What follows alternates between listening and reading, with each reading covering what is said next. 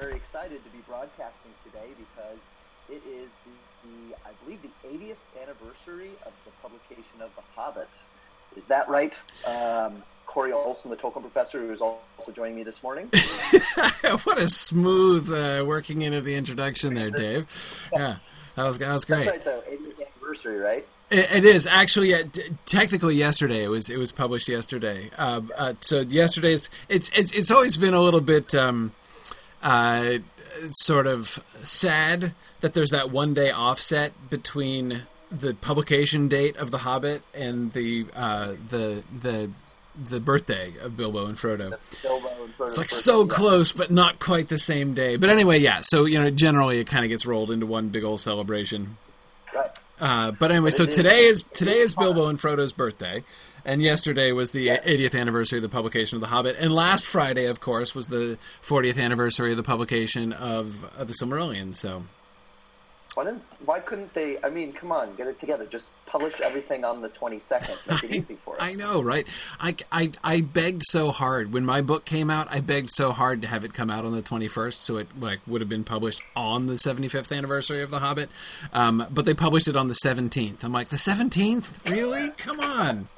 what are you doing? Get it together. to whom does that make sense? But, but Yeah, that's not even. That's not even on sort of the short list of days that would make sense. I know. Well, anyway. Maybe, maybe fifty years from now, that one will be celebrated too. Oh yeah, I'm sure. I'm sure that's, that's that seems that seems super likely. Um, But we are, we are broadcasting on Hobbit Day, which is Bilbo and Frodo's birthday. Um, and of course, this is also exciting because it marks the beginning of the Signum University fall fundraising campaign. That's that right. It is right. Uh, yeah, it's uh, uh, and this is of course always a really big deal every fall. Um, we do our fundraising campaign, and this is our fifth campaign now, or so. We're going into our, our fifth year of the campaign, our seventh year of existence uh, at Signum University, and uh, you know this we have uh, you know been so blessed by the uh, you know the encouragement and support of our students and listeners uh, for many years now and we're uh, uh, uh, really sort of trusting to people's uh, support again this year. Um, really fun campaign, and one thing I wanted to talk about right away because this is actually this is Silm Film specific. One of the things that I wanted to do this year, I wanted to do a couple things a little bit differently with the fundraising campaign. And uh, so let me let me let me uh, explain how this is going to work in a Silm film context. I, I want to do a special set of prize giveaways uh, to Silm Film viewers, both those of you who attend live and also those of you who are listening to this session after the fact, because I know very many uh, of our Silm Film people can't attend live at this particular time slot, um, you know, but listen to the episode uh, in the podcast afterwards or watch it on YouTube or whatever. So we are. Um, Lucky I make it. Right, exactly. Speaking of which, of course, uh, Trish couldn't make it today, unfortunately. So uh, Trish isn't able to be with us. Um, so, like, so see I for was about to say we're we're we're down. We're short one voice. but, exactly, um, exactly. we'll do our best to carry on. That's right. Um, so let me explain how this is going to work. Um, for uh, uh, we have our, our you know so we ha- we have our session here today on the 22nd. Our next Silm film session, uh, our next regularly scheduled Silm film session would be on Friday, October 6th, two weeks from today. Uh, unfortunately, to have to. I'm going to have to reschedule that because uh, that's the day I am flying out to Iowa for the regional event that I've been uh, uh, announcing. We talked about that. I think the last two uh, sessions. Um, our Midwest regional gathering, which is going to be super fun on October 7th out in Waterloo, Iowa. Um, so I'm to be I'm going to be in a plane uh, on that Friday the 6th. So we'll need to push that next episode forward to the 13th, which happens to be the second to last day of the fundraising campaign. We're having our culminating uh, uh, day long Signum Webathon on Saturday the 14th this year. So. Um, Uh, so anyway, yeah. So so so as it happens, uh, uh, we were doing this one Silm film episode at the very beginning of the campaign, and our next Silm film episode will be near the very end of the campaign. So here's how it's going to work. In between those times, so we have three weeks in between today and our next Silm film episode. Uh, during that time, everybody who makes a donation to Signum University uh, and and sort of indicates that it's for Silm Film, and I'll explain that in a second. Um, will be entered into a drawing. We're going to give away. Uh, we're going to give away books to people. These are resources, practical resources uh, for those of you Silm Film listeners. Um, so you're going to get a choice of one of three books. Uh, if you win, you will get either uh, uh, uh Ted Nasmith's uh, illustrated Silmarillion, which which we've we've given away before, and of course has obvious relevance to the Silmarillion adaptation or the boxed set of the history of Middle Earth volumes one through five. Um, so you know you you will have heard us refer to the Book of Lost Tales and some of the earlier stuff, um, the the lays of Lath, you know the Lay of Leithian and stuff like that, the Lays of Beleriand. Um, so the uh, the the box set one through five contains all of that early Silmarillion material, basically from the very beginning of Tolkien's Silmarillion conceptions all the way through what he finished writing like what he put down in order to begin writing the Lord of the Rings, essentially. Um, uh, so lots of really really great stuff. So if you don't if you don't have that, you could choose uh, to get that to expand your your Tolkien bookshelf. Uh, and the third option is going to be the lovely Art of the Lord of the Rings, edited uh, by Hammond and Scull. Um, this uh, just a, a, wonderful wonderful study of Tolkien's own art, um, which is again really interesting in thinking about visualizing and conceiving of um, of Middle Earth as we've been doing. So. Uh, so as I say, everybody who uh, who who donates to to, to, to Signum and uh, and marks it uh, with the Silm Film, and here's how you do that. By the way, in order to enter in the drawing, here's all you have to do: make a donation to Signum. So go to signumuniversity.org/donate, or just go to our homepage and click on the Donate tab on the far right hand side. Um, it'll take you to the the, the the the Donate Now page. If you make a donation of any size to Signum University uh, and then send an email afterwards. And the email is just very simply to donate at signumu.org. Donate at signumu.org. Um, send an email there and just put Sim, uh, Silm Film in the title, right? Uh, or in the you know the subject line of your email, and then we'll basically sort of count your donation in in the pool, and and it will be entered in the drawing, uh, from which you will get one of the three winners will get those three gifts. But wait, there's more. Uh, the uh, the largest gift that we get that is marked Silm Film uh, will win our grand prize, uh, our grand Silm Film prize uh, for this drawing, and that that the, the, grand prize is to be an exec for the day. So you get to come and join us and uh, uh, participate in the discussion, and you know, kind of throw your weight around here and uh, deciding what's gonna what's gonna be happening um, in the in uh, in the episode of your choice. So you can you can pick uh, you know something from later on in season three. Um, yeah. So okay. So so that's how it works. So again, uh, go to uh, signumuniversity.org slash donate right that'll that'll take you to our donation page make a donation to support signum university and then send an email to donate at signumu.org and mention Silm Film in the uh, in the subject line so that we know you want to enter uh, you know you want to enter that donation into our into our drawing uh, for Silm Film, and we will uh, uh, and we'll we'll we'll we'll enter you into that. And again, three people. Uh, randomly will will will win the book of their choice from those three that I mentioned, and uh, the, the the largest donation will win our grand prize, which is uh, which is to be an exec for for the day. So as Karita said, so that you too can go mad with power. So that's exactly that's exactly the plan. So uh, let's, let's review one more time. Okay. So go to signumuniversity.org slash donate. Yep. Make a donation Make of a any donation. size. Obviously, any size. the larger the better because you're increasing your chances of um, uh, uh, becoming an exec for a day. Exactly. Uh, send send an email to donation at signum uh, dot, signumu.org and what donate goes in the subject? At. Donate at. Donate, yeah. Oh, yeah. sorry. Donate at signumu.org. That's right. That's right. Um, now I'm confusing things by reviewing. what goes in the subject line?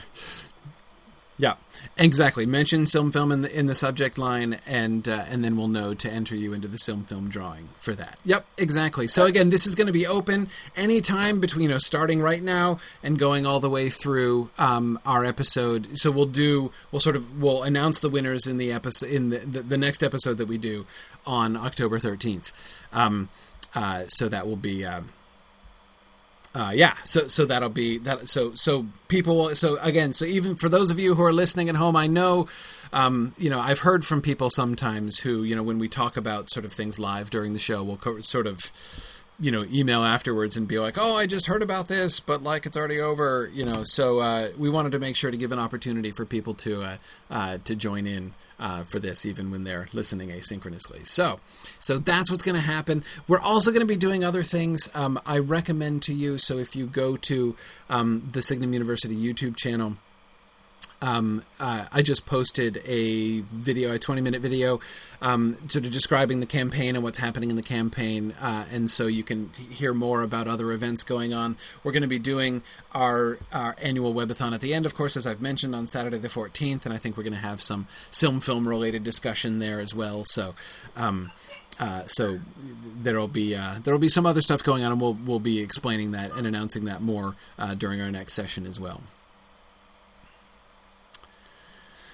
All right. And of course, it's Hobbit Day. So on so on a pure Hobbit Day uh, uh, piece of news, um, tonight I'm going to be hosting a, a casual Tolkien uh, uh reading. Um, uh, time we're going to have a, a, Tolkien reading and uh, followed by light, casual, spontaneous discussion. Um, so that's going to be uh, that's going to be a lot of fun. It's going to be tonight at 9:30 p.m. Eastern time. This announcement will not be so very useful for people listening asynchronously, um, but uh, for those of you who are here with me, I hope you'll consider joining me tonight. I have posted on my uh, my Twitter. Um, uh, page, my uh, my Tolkien Professor Twitter account, um, a poll uh, for which uh, passage you would most like to hear me read and talk about tonight. Uh, and uh, you know, so I, I, encourage you to go and vote. Um, if you are on Twitter, let me uh, let me check and see. Uh, I want to see what the, the latest. Okay, so the four passages, by the way, that I nominated that I that I nominated to read are "You Catastrophe at Pelennor. So that's of course like the battle leading right up to the arrival of Aragorn and Legolas and Gimli uh, in the in the ships with black sails. Uh, Niggle's Parish, the end of Leaf by Niggle, one of my favorite uh, uh, parts of Tolkien. Um, Funny poems of the 1920s. Do you want to hear the original version of the Oliphaunt poem? The unrecognizable early version of the Oliphaunt poem, which is completely hilarious? Vote for funny poems of the 1920s, and then also conversation with Smaug. So we'll read from the the uh, the inside information chapter of The Hobbit. So far, uh, conversation with Smaug is is is winning handily. So uh, so, uh, Marie, no, I was going to include Goblin Feet among funny poems of the 1920s, but I say, heck, that's a funny poem of the 19 teens, actually. But, uh, but uh, Goblin Feet is kind of fun. I'll, I'll, I'll, read some of the some of the other early poems there, there perhaps. Um, but uh, excellent, yeah. Thank you, uh, Marie, for sending me a copy. I was going to go fetch that, but I didn't get a chance. So yeah, here's the uh, here's the link to the YouTube video for the campaign for uh, those of you who are here with us live, and also uh, for those of you who are joining us on our Twitch channel, which is great. And uh, good to see you guys. I see the Locho Ranger and uh, Lee Nightingales and Milthaliel and Phil Boswell there. Good to see you guys there. A happy Hobbit Day to you. Uh, and thanks for joining us. So, all right. So that's the stuff that's going on. To that's at least a glimpse of the stuff that's going on today. Um, lots of uh, lots of really fun stuff. But we've got a lot of Silm film to talk about today because, of course, as you'll remember, we didn't quite finish with our kinslaying episode. There were still a few important unresolved questions uh, that we need to go yep. back to um, before we can lingering. yeah before we can even carry on with uh, episode three. So uh, let's uh, let's let's jump right to that. All right. As you can hear from Wally in the background, he's excited to, to to take this topic back up. That's right. Yeah, yeah. I could tell he was kind of impatient with us for not uh, not getting through that last time. So uh, I'm, I'm, he, he's showing remarkable restraint. I think, all things considered. All right. So um, the big question, of course, that we didn't uh, really get to talk about last time um, was the Galadriel question. How is Galadriel going to act uh, in and during the kinslaying? Um, and this is important for a couple different reasons. One, uh, Okay, there are two primary reasons that I would say why this is important. The biggest one is it it impacts the larger question of like which Galadriel are we going to be talking about, you know? Um, and we've t- we talked about this a little bit earlier. You know, we talked about this in in for episode two when. Uh, no, episode one, uh, when, when we were showing her reactions to Feanor's speech. Um, and remember, the question was like, which Galadriel are we talking about? Of the different Galadriels that uh, that Tolkien kind of uh, proposed that uh, we see in Unfinished Tales, um, the different versions of Galadriel's character, um, which one was? And we decide we, we we decided last or the time before last on sort of the the more fallible of the Galadriels, not the one who is setting out from Middle Earth independently of the rest of the Noldor. Um, you know, with uh, uh, you know, uh, pure heart and uh, um, and uh, uh, unwavering purpose to oppose Feanor and uh, assist the Valar and everything else. Um, we wanted her no super Galadriel. No super Galadriel. We wanted her to be to be fun, but we were, st- but in a sense, we're kind of compromising, right? That because we did want her still to be opposed to Feanor. So she's resistant to Feanor, but yet she is drawn to, as the published Silmarillion says, uh, drawn to um, having a realm of her own. Like she really likes that idea. So, so we decided to have her eager to go back to Middle Earth, but still resistant to Feanor. Right. Um, so, how do we fit her into the kinslaying um, in that context? Now, this the second reason why it's important, of course, is that Galadriel, in the published Silmarillion, Galadriel is one of the chief sort of spokespersons uh, for the Noldor and the kinslaying in the Thingol and Melian context, right? So of the of the Noldor who come into contact with Thingol and Melian, when Thingol, of course, finds out that his brother, uh, you know, his, his, brother's people were killed, and and and you know, it's kind of a big deal, right, to Thingol, the former leader of the Teleri, that the Teleri were slaughtered by the uh, by the, the the Noldor on the Noldor's way out of town. Um, Galadriel is one of the ones who's going to be really put on the spot about that, and that conversation between Galadriel and Melian is uh, is kind of a big deal, right? Um, so thinking towards that and what is going to be Galadriel's position uh, it's one of the reasons uh, you know to kind of set her up for what what her position is going to be um, as uh, as one of the really important characters that's kind of standing between, going between, really, uh, the Noldor in Beleriand and uh, Thingol and Melian in Beleriand. So, um, uh, let's um, uh, well, so let's think about Galadriel. Oh, quick side question from Phil Boswell. Um, about should the should the Teleri you know the, the Teleri call themselves um, the Lindar, uh, the the singers, right? Um, which is sort of a memory of the old name of the Teleri, which was the Solosimpi, the Shoreland Pipers. Um, uh, but anyway, um, I Phil, I'm I'm inclined against it for clarity purposes. I mean, like, let's be honest. There's enough different names of people in Tolkien without our adding, without our going out of our way to include every single possible permutation.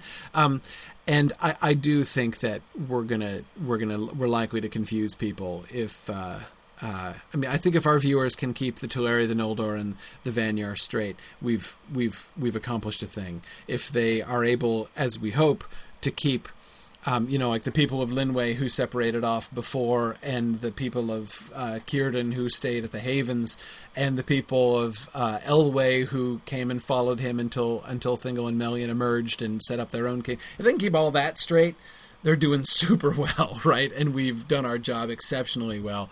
So I think trying to overcomplicate it um, is uh, is uh, probably not a good idea. Um, okay, but anyway, back to the um, uh, back to the Galadriel question.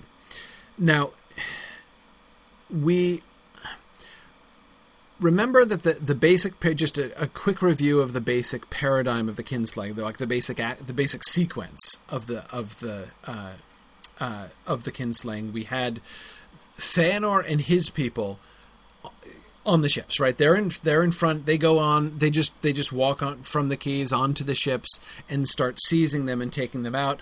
Some of them are occupied uh, by Teleri. Others will have the Teleri swiftly pursuing them in smaller boats, and so we will have uh, lots of. Uh, uh, uh, uh pushing and shoving and fisticuffs breaking out as the Teleri try to retain control of their ships. Feanor will be the one to shed the first blood and kill the first person. Um, in the fight uh, to retain control of the ship that he has. Olwe will come and uh, uh, board the ship with Feanor in it to try to reason with Feanor uh, and get him to turn back and stop stealing their ships. Uh, the people of Fingolfin are following behind, so when they see the ships going out into the harbor, uh, they see the, the fight going on. Remember, we had that arch above the the exit to the harbor, you know, sort of the gateway out of the harbor, and we had that lined with archers, right, with uh, archers. So they they form up uh, up there and they're ready to shoot the Noldor, though they're reluctant uh, to start uh, the the uh, the the bloodshed when they see um, the uh, the the bloodshed begin on board ship, they start shooting, and that's what Fingolfin sees when he comes down. He sees what looks like an ambush, um, uh, what looks like a trap set by the Teleri, um, and he goes to fight the archers and to, to, to, to, drive them from the arch to clear the way for Feanor and the other Noldor who are sailing out. Um, that's when his sister is killed, and he then goes and uh, uh, kills a bunch of people. So F- Fingolfin is very much guilty of blood under some misapprehensions, right? I mean, there's there's there's some you know a tragic misunderstanding on both sides there, uh, and I think that that can work really really well.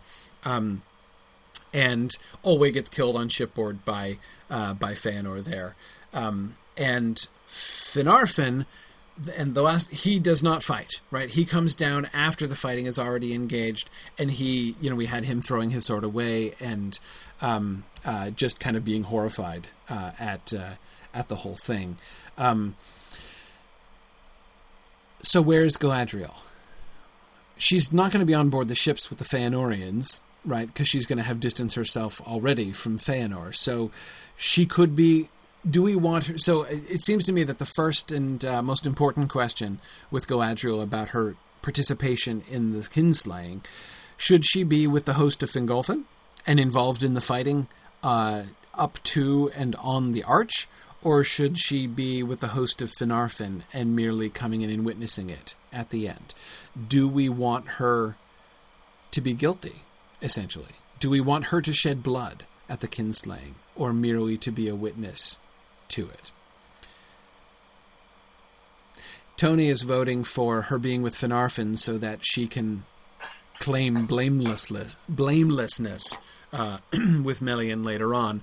I certainly do agree that actually making her, I mean, actually making her guilty would be interesting, uh, but um, it would complicate things later on, right? I mean, if she if if, if she actually has blood on her hands, um, it does make it uh, what if, uh, what trickier. If, what if what if um, what if perhaps she has some blood on her hands, but it's sort of but it's it's happenstance or you know it's it's not hard to imagine a new like a, a, um, a contingent of Noldor showing up, and then you know at, uh, in the thick of in the thick of things, and having you know Teleri attack them because you know I mean at that point you kind of got to assume that any Eldar show up or just uh, reinforcements. Right. So maybe she defends herself, um, which is understandable, but still wouldn't make her blameless in the eyes of um, of the of the the Sindar. Right. Right. Um, Something tragic like that, maybe. Yeah. Yeah. Um, there was some thought, as Maria's reminding me, um, that that she could join in to help defend the Teleri. You know, that she could uh, um, just be so horrified that she takes action on the other side. Um, I could even imagine a situation in which she did both, essentially, right? You know, in which she. Um, one thing that I think would be interesting would be to have Galadriel be one of the only people there who realizes the mistakes. Like, you know, so we, again, we have some misunderstandings on both sides, right? Um, especially, again, you know, to Fingolfin, the archers on the on the bridge look bad, right? Um, and he makes an understandable error in his interpretation of the event, right? Um, similarly, uh, the Teleri make um, an understandable misinterpretation of his charging towards them, right? Neither of them has lethal intention towards the other initially, um, but it's the Teleri that open fire first, assuming that Fingolfin and his people are charging up to kill them. Um, maybe we have Galadriel realize, like, the tragedy that is unfolding, right? Put her in a position of being not exactly outside it, but like being the one to perceive like the tragic irony of what's going on and trying to uh, trying to stop it, even though she um, uh, even though she fails ultimately to to to do that. Um, yeah, yeah. Brianna was suggesting that maybe we could have uh, Galadriel actually intervene and stop Feanor from killing Olwe. Um, well, Brianna, the only problem with that plan is that it ends up with Olwe not dying. which I really want to kill Olwe. Um, and nothing personal, but um, uh, yeah, Tony suggests that uh, it would be interesting if she speaks to Olwe in favor of Feanor initially. Um, uh, but then uh, is so frustrated with Feanor's ignorance, or not ignorance, arrogance, uh, she weaves and rejoins Finarfin's people before the battle. Yeah, I mean, of course, Tony. One of the things that we have to be careful of, right? It, it, she can't be so reactionary against Feanor that she sticks with Finarfin, right? At the end of the day, she's not going to stay with her dad, right? She's not going to stay behind.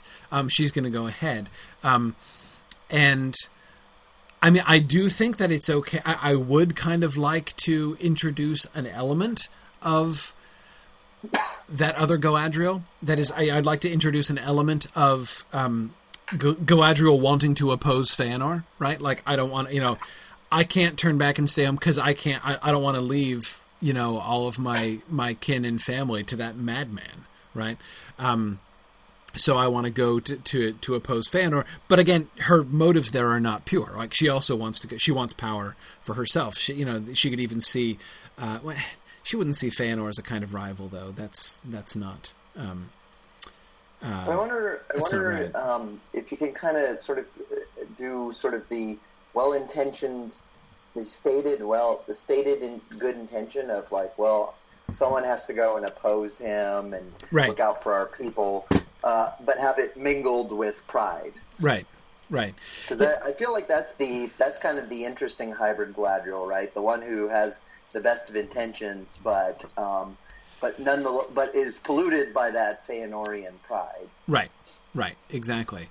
And really, we're just we're just planting the seeds of that, right? I mean, really, when Galadriel is going to kind of, her role in the early story isn't going to be huge. And by early story, I mean like the whole first age, essentially. Her role in the whole first age isn't huge. Where Galadriel really comes into her own is in the second age, right? So I think in, in some ways, the crucial point for Galadriel's character, and here I'm thinking towards um, what uh, Anarwin on the uh, Twitch chat was just saying that you know she is the last to return from Middle Earth, and there has to be a reason for that. Yeah, th- exactly. That is a big deal, and even you know her temptation with the One Ring and everything, it's a big deal, uh, and we're kind of ultimately building up to that.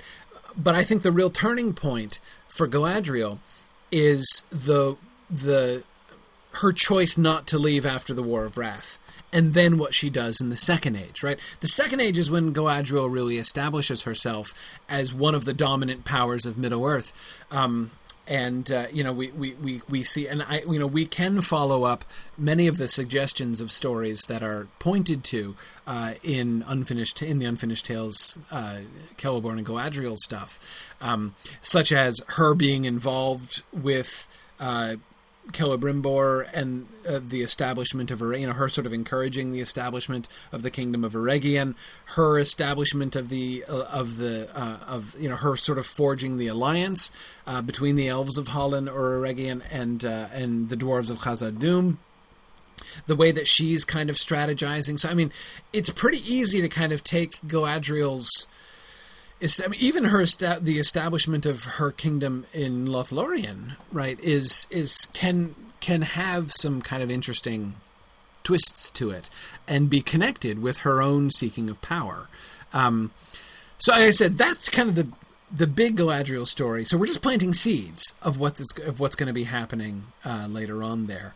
Um, so, um, so okay, coming back then. Oh yeah, the, the other thing I wanted to say about with uh, with Feanor. The more I was talking about it, the more I was thinking, um, the uh, the idea of her opposing Feanor openly, right, and of her sort of considering herself, in some sense, you know, like a a guard against Feanor, or like you know, I need to protect the rest of the Noldor from Feanor. I think that's gonna that would come across really weird because remember we've shown in season two we showed Galadriel as a little girl, you know, with Feanor already in his power and contemplating the the the forging of the Silmarils. Um, they're not peers. Galadriel and Feanor are not peers. Um, he is, you know, at his height, and she's still young, you know, and um, has no real um, has no real clear prominence, right? Uh, so uh, I think I think we can't push that too far. I think we can't push a rivalry, an open rivalry between Galadriel and Feanor too far. Um, but at the same time, everyone, all of our viewers are going to understand, right? They're all going to understand um, the significance of like why we stick with Galadriel. Like she's important, right? I mean, she's going to stand out to everybody. Um, so our viewers are likely to care what she does and what she's thinking about things, even if she is not yet truly like in a prominent sort of leadership role among the other Noldor at that stage. Um,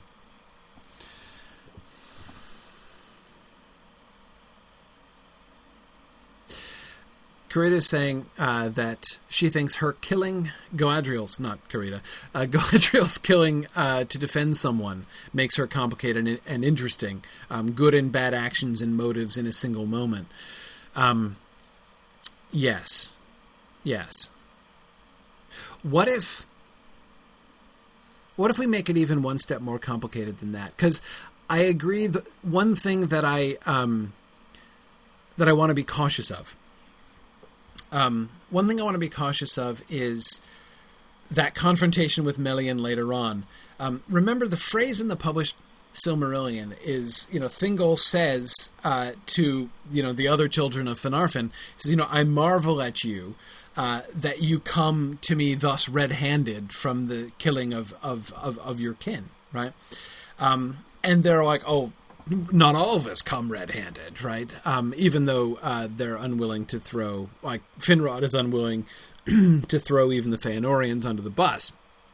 Um, if Galadriel is in fact red-handed with the blood uh, of her kin, it's a little awkward, right? Um, and how is she going to be? You know, Melian could be understanding or whatever, but um, I um, I don't think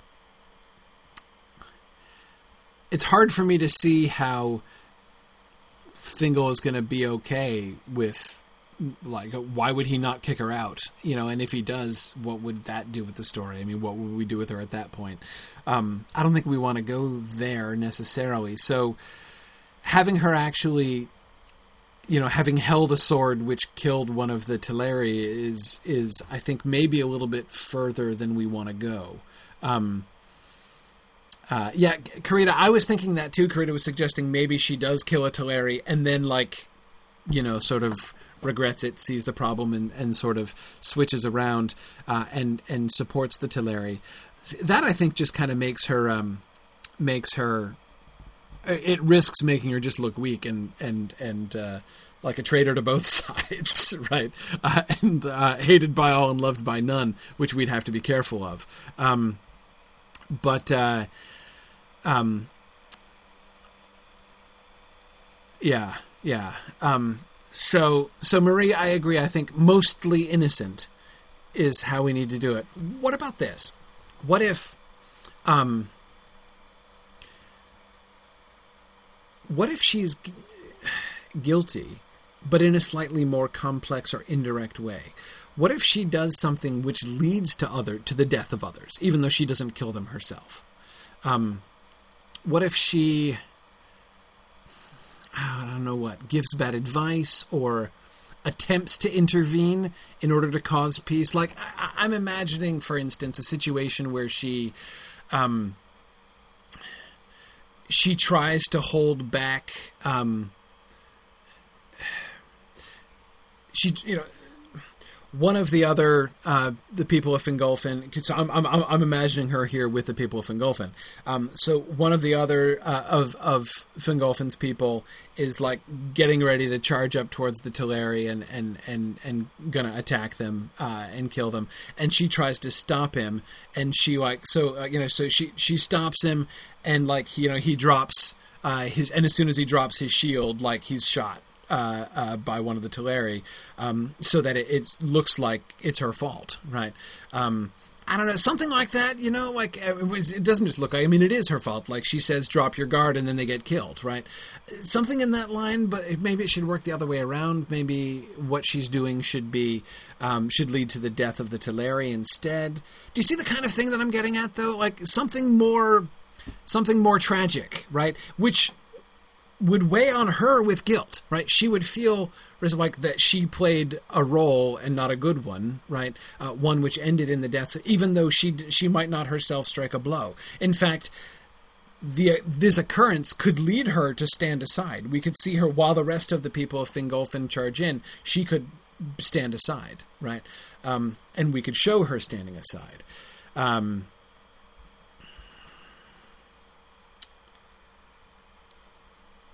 What do you think, Dave? Is this uh, is this a little too contorted?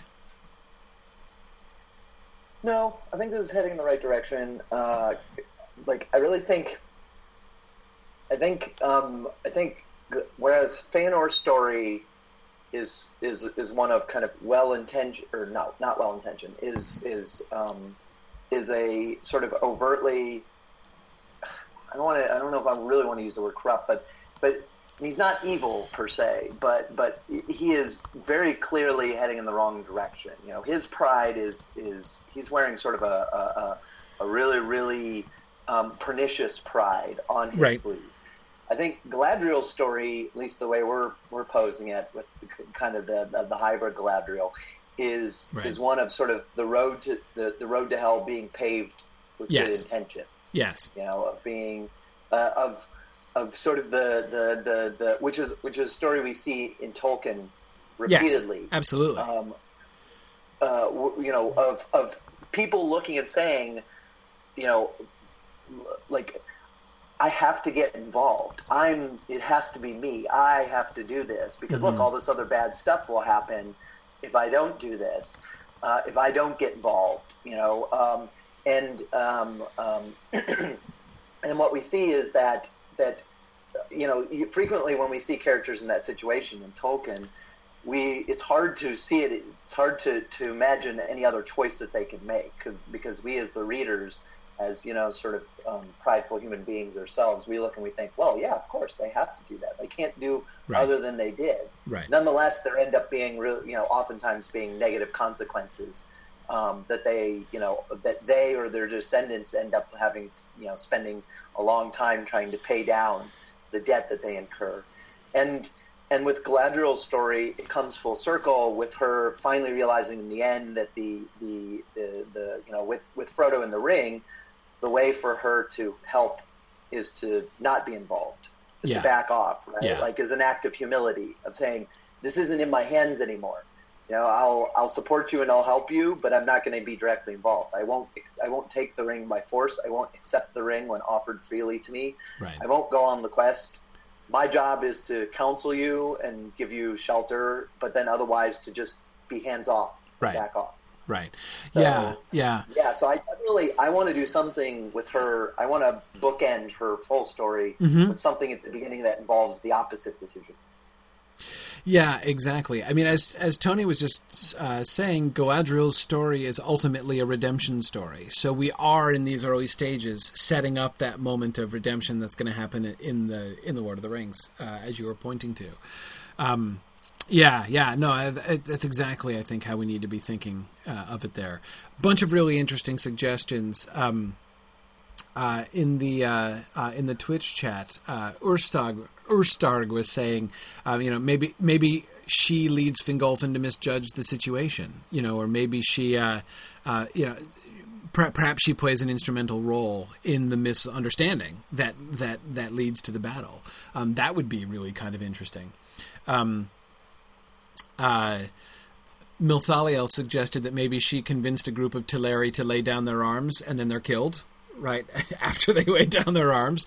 Um, uh, that too, again, I'm, I'm I'm I'm not 100 percent sure how the like logistics of it would work, right? Um, but it but that kind that that that that kind of thing is exactly in the sort of direction that I'm that I'm thinking of. Um, Yeah, I really like. Um, uh, oh wait, who's uh, who's? Oh yeah, uh, Karita was pointing out that thinking thinking forward to her. Uh, I sang of leaves, of leaves of gold, and leaves of gold there grew song, right in the Lord of the Rings. Um, you know, Karita says if her power lies in like speaking, you know, singing things into being in that way, you know, maybe she she we we start off with her sort of trying to speak peace into existence and failing, right, and that really haunts her, um, and could be, of course, one of the things which not only just haunts her and makes her feel bad, but even leads to her trying to seize power later on, right? I mean, you know, maybe one of the things that we see her do, one of the things that, you know, all this stuff informs her decision in the second age to take a more proactive role and say, like, okay, um, I saw things go wrong the first time. I sort of sat on the sidelines and, you know, I, I, I played an unfortunate role, even if not like a, a central role, but still an unfortunate role at the kinslaying. That was kind of scarring. And then I was kind of on the sidelines and watched things go really badly, you know, in the first stage during the war against Morgoth.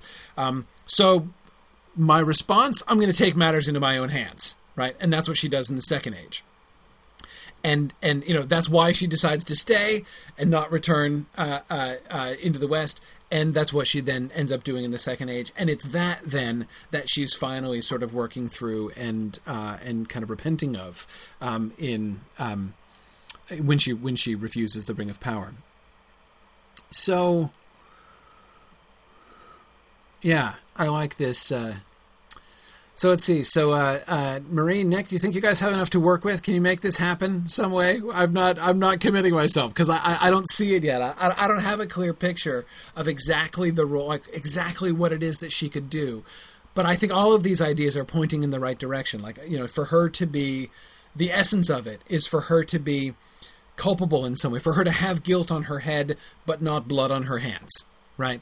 And to have that haunt her and have her desire to take a stronger role, but it's going to be something which is in the shorter term. Of course, this is elvish short term, right? In the next few millennia, it's going to it's going to lead her uh, actually to, to to making some wrong decisions, and we can see in some of her conversations with Melian that we'll get to do later on. Um, we will. Um, uh, we will will sort of see her kind of working through that um, and uh, and working towards the sort of uh, the sort of questionable answer that she's going to have.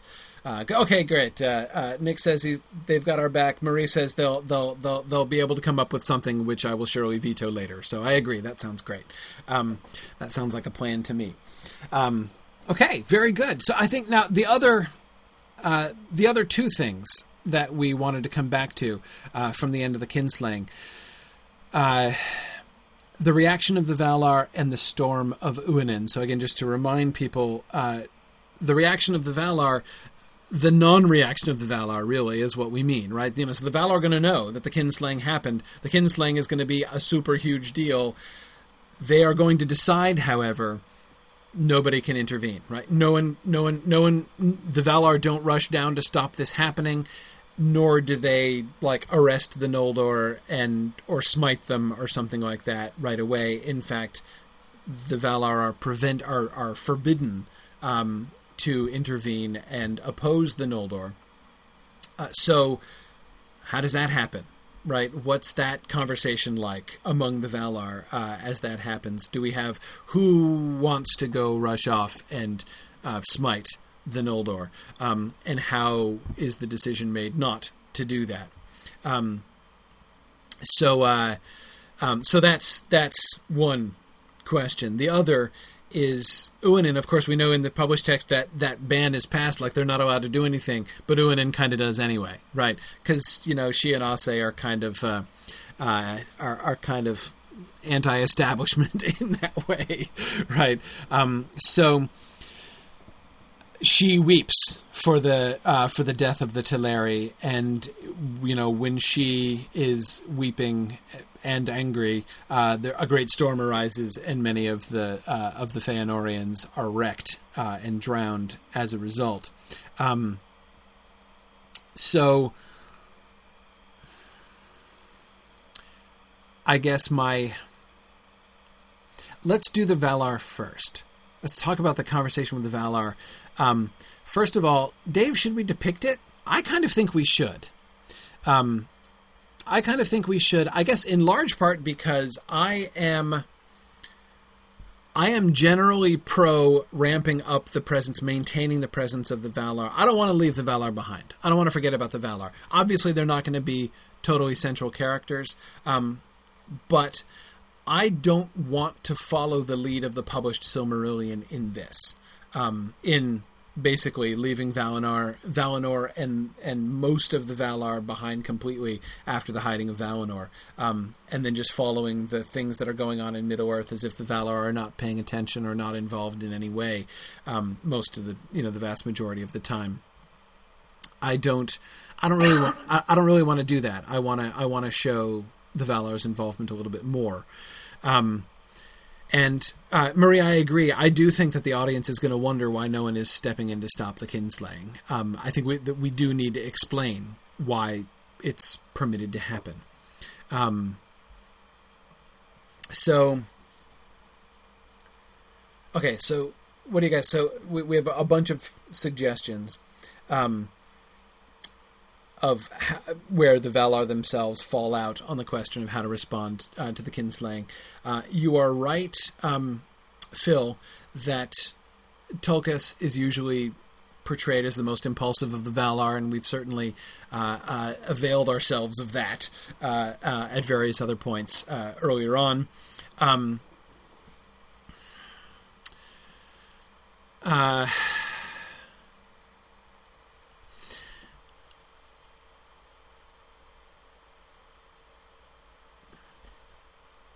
somebody who was it? Um, oh yeah, Hakan was asking, why not give the desire to smite to Manwë just for once, uh, instead of always making him the peacemaker?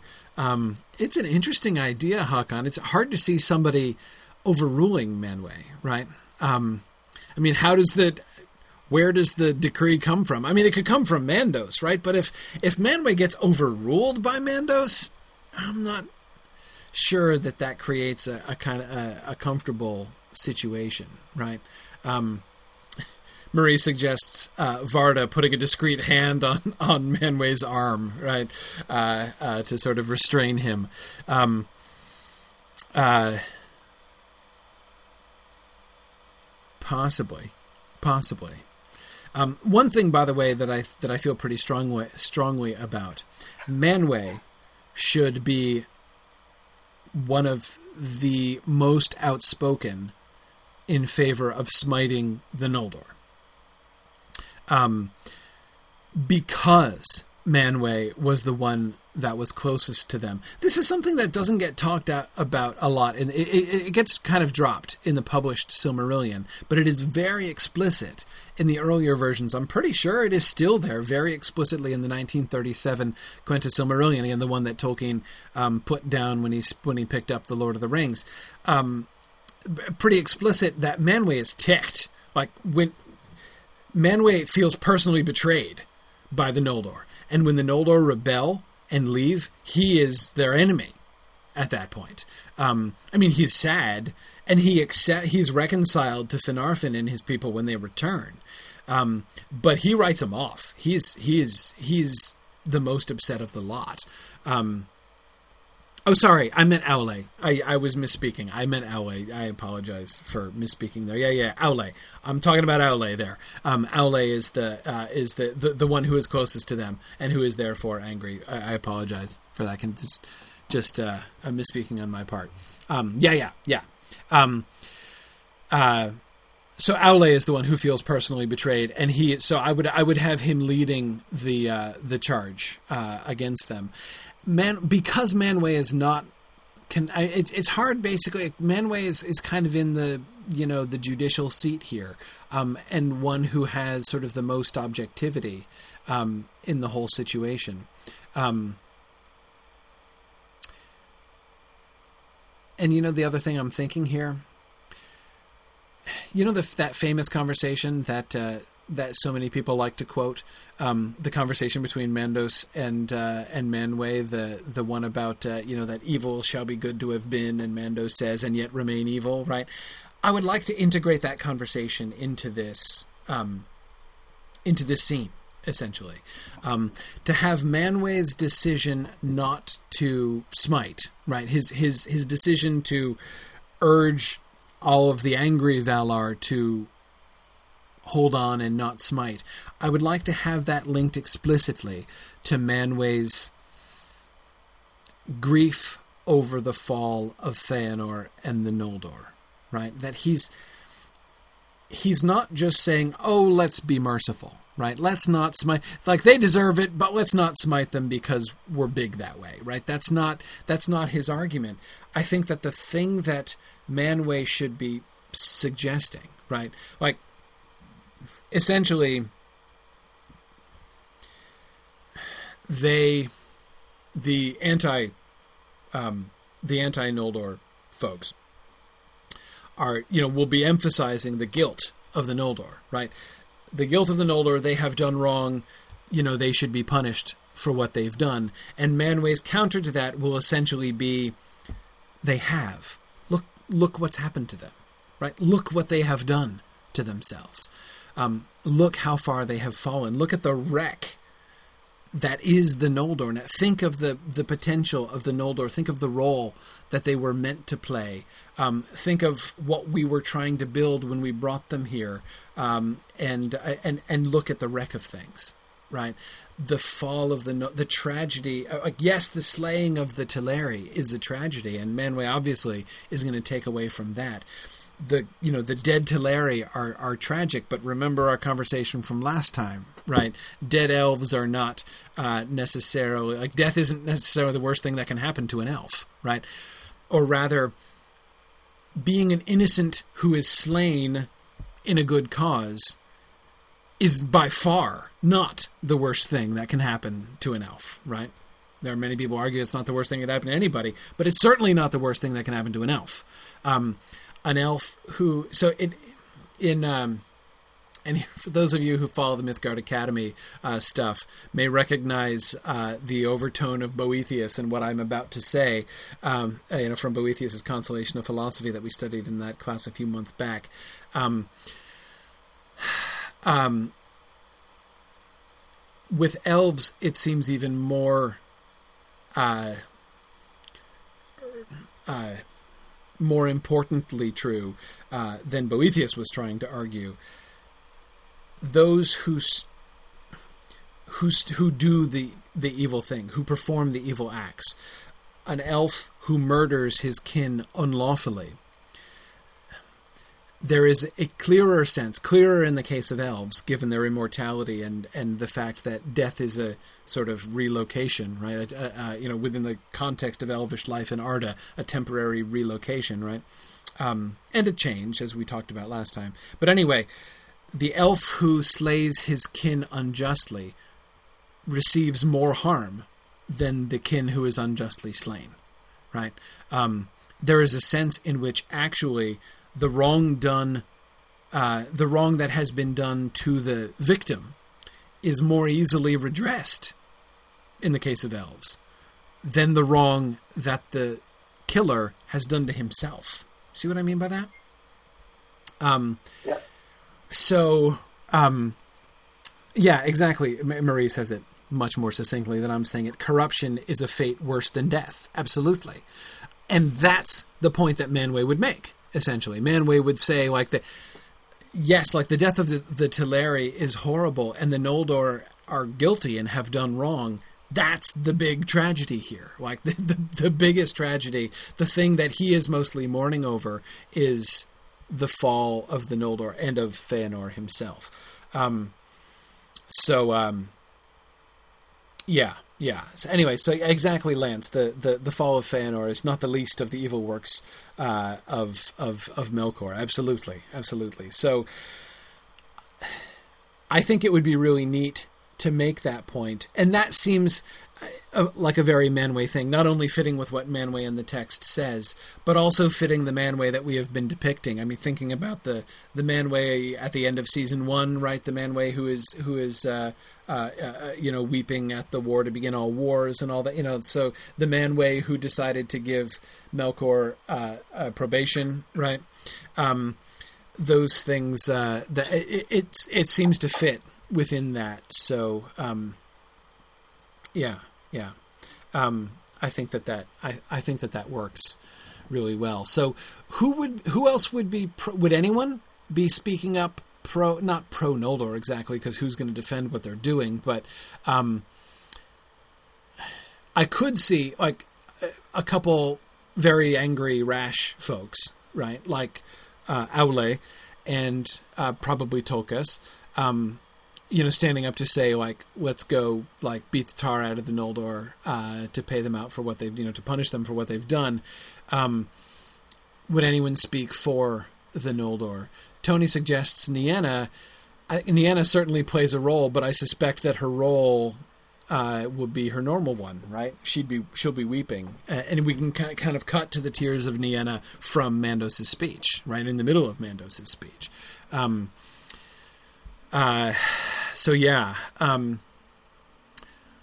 the, the the pro Noldor argument, I think, would be not again nobody trying to, to defend or excuse what the, you know the crimes that have been committed, but basically some who would argue against painting them all with the same brush, right? Um, some who would who would who would um, urge understanding, right?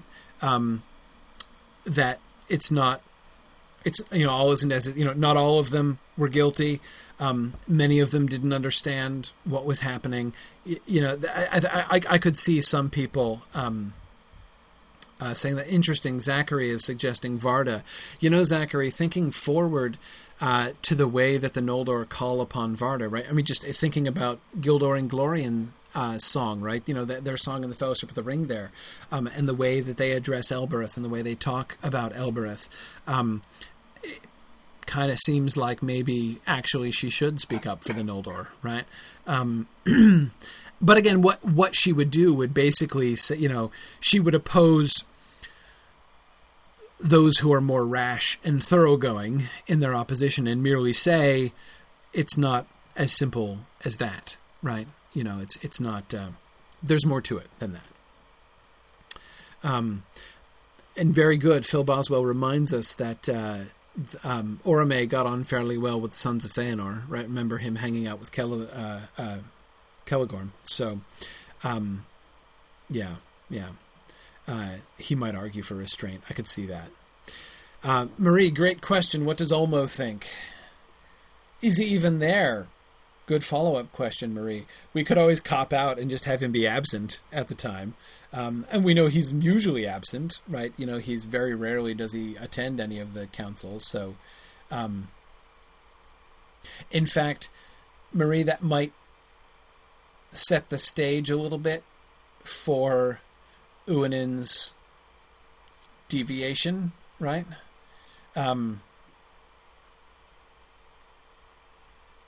yeah, yeah, um, yeah, yeah. I think that would, if he's absent, we could have you know Ossë and Uinen, uh, you know, exchange a a, a, a significant look and walk out of the room, right? Uh, you know, like they're not gonna, you know, where the their boss is away, so uh, uh, so they uh, they have their own ideas, um, and that is very much kind of in Ossë character, right? So that that would seem to work. Um,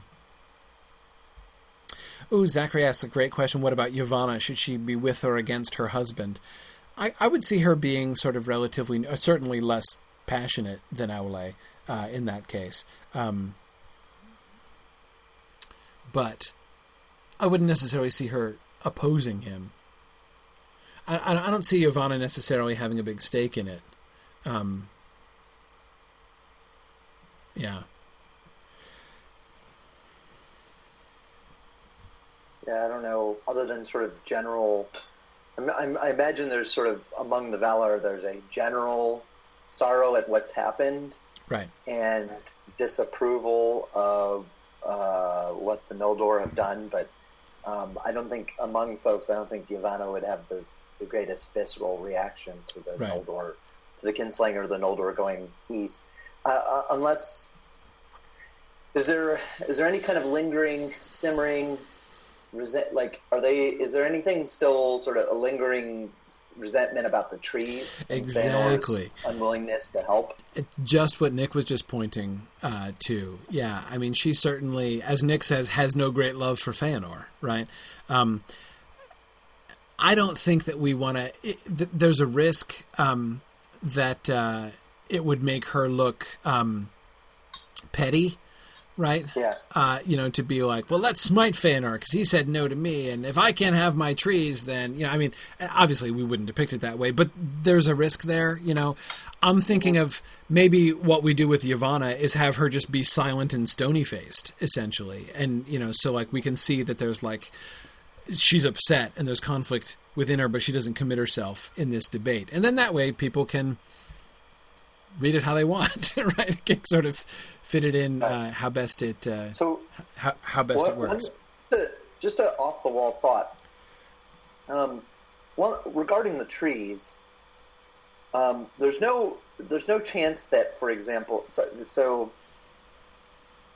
the main the main reason you know I feel like the main if if they were going to feel you know if, if the trees played a role in this, I would think it would be a role of sort of like a desire to still compel Feanor to help. But of course, Feanor no longer has possession of the Silmarils. Of the Silmarils, so right? Yeah, sort yeah. of pointless. Could there be any contingent among the Valar of people sort of disapproving of the means, but approving of the end? Like, you know, yeah, well, you know, the hey, uh, he's going to go try to get the Silmarils back, and we need them to save the trees anyway. That's a good thing, right? right, right. Yeah.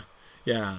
Yeah, I mean, I think having her be silent and not be an active participant is probably best. But yeah, I mean, all of these are factors, right? All of these things are sort of issues that um, are, kind of lingering in the background.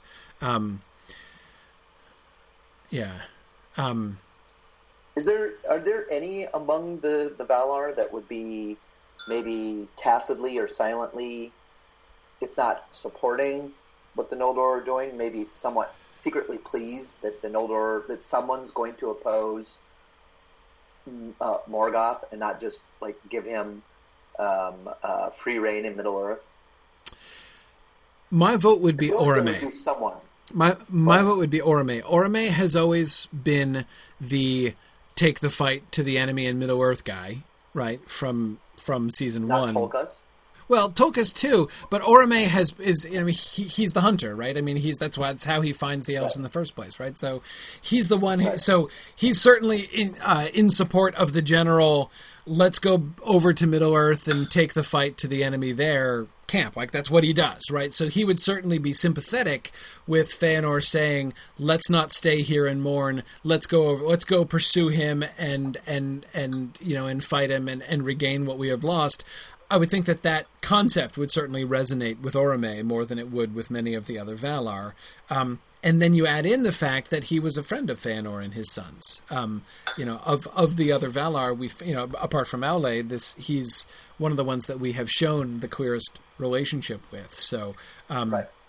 so I, I could see, you know, again, not defending it, not saying that like what they did was okay, but um, um, being not being opposed to the departure of the even even though he would, you know, doubtless um, not approve of the, you know, the open flouting of the Valar and and the the, you know, the bad. Um, the bad things that Feanor is saying about the Valar, you know, the accusations he's leveling about the Valar, he wouldn't uh, Right. he wouldn't be cool with that. But I think I think he would be sympath- more much more sympathetic to the whole project. Um, Yeah, yeah. yeah, Well, and I'm kind of wondering: is there is there any among the Valar again? Is there any attitude of either sort of um, you know sort of an acknowledgement that this is proceeding according to a greater plan? right, Um, that you know it's it's tragic and we can mourn it along the way, but you know let's face it, this is where we where we're pointed all along, or or maybe even a uh, um, an acknowledgement of of of their own responsibility for events that like look guys this is really bad. Feanor's Mhm. doing bad stuff. But ultimately this is Melkor's fault. Right, right, um, and Mel- Melkor is our responsibility. And we sh- we should have handled him um, a long time ago. Yes, and now we should handle him. And at least if we're not going to, if we're if we're going to leave Middle Earth and to its own devices, and the Noldor heading over there, you know, um, we should we should like at least at least someone's going to oppose him. So Right. we, we should we should let them go on their way. Yeah, they did bad stuff, but we shouldn't hinder them or interfere with them in any way because because they're doing our job for us. right, right, right. Yeah, exactly. No, I think having some of those some of those kinds of thoughts come out uh, to, to sort of show the variety of opinion to kind of put that out there, right? I mean, because we do want to plant the seeds for our viewers, right? Um, Yeah. to, you know, to put out there that possibility, like are are the Valar to what extent are the Valar wrong? To what extent are the Valar culpable? Um, those are questions I want them to be asking. I mean, I think that those are important questions. So, you know, having that issue at least raised uh, uh, at the council seems to me like a, a pretty good idea. Um, yeah. Hakan says they could even go as, as far as having somebody say, I told you so to Manwë about the release of Melkor. Um, yeah, possibly so, right? Yeah. Well, how well did that work out last time, you know, Manwë? But yeah, I, I don't know if we want it necessarily to get as chippy as that, but um, uh, but yeah, again, those those are the questions, right, that I think are really important. Um, but um, okay. Uh, we should move on. Where do we want to place this? Thinking about the storm of Uinen. So Uinen goes out later on, and we have the you know the storm in which uh, uh, the the many of the ships are sunk. Um, that's a dramatic scene, which will be really impressive on screen. I don't see too much for us to discuss with it, really.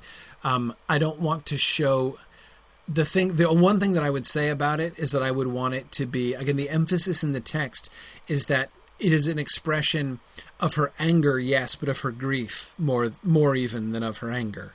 Um, and uh, Ossë's impulse would be to go and like beat the crap out of the Noldor, right? Uinen's is to weep over the Teleri, but her weeping is wild, as wild as the you know the anger of of uh, of, of Ossë.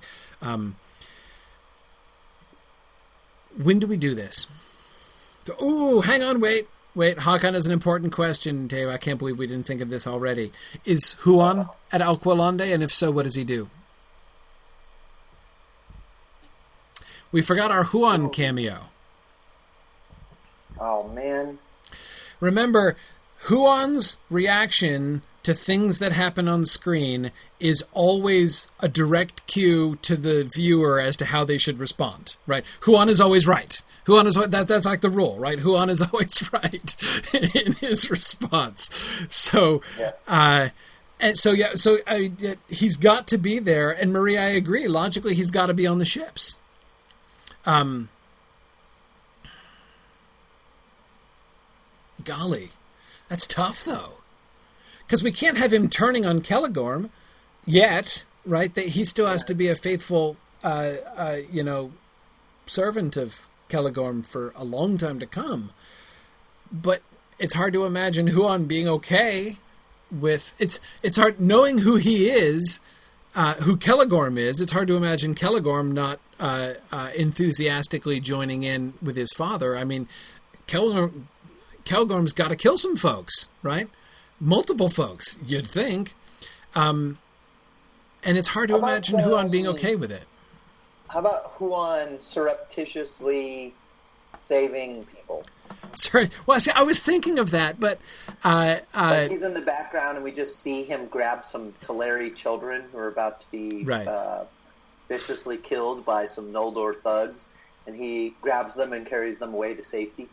we can even have him like sort of acting ambivalently, right? Like, uh, you know, uh, the Noldor are fighting the unarmed Teleri on board the ships, and they're drawing their swords. We could have Huan attack the Teleri, but well, he just knocks them off the boat, right, uh, to prevent them being killed, basically at the at the swords of the uh, of the of the Noldor. But see, again, the problem is if we have him if we have Huan acting in clear opposition to Celegorm, we can set up the fact that maybe the two of them are not always going to see eye to eye, right? I mean, I think this is actually a really good moment for us to foreshadow the fact that the day is going to come when the two of them are, are going to go their separate ways, right? When um, maybe what needs to happen is that there is a problem with like Huan is not on board with, uh, so to speak, with what Celegorm is doing, um, but. Um, but they reconcile afterwards right you know maybe we can show an actual reconciliation i don't know how we do uh you know a uh a a reconciliation and and uh, you know like how we show Celegorm and Huan apologizing and making up when uh, uh, when one of them is totally nonverbal. Um, but uh, yeah, yeah. Um,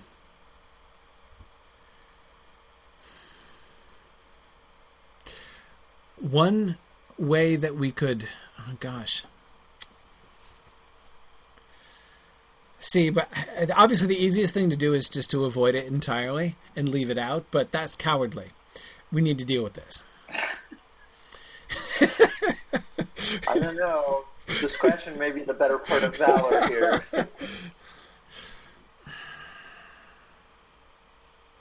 well, at- at what point? Hey, so here's a question, um, which pops, possibly we've covered in the past and I've forgotten.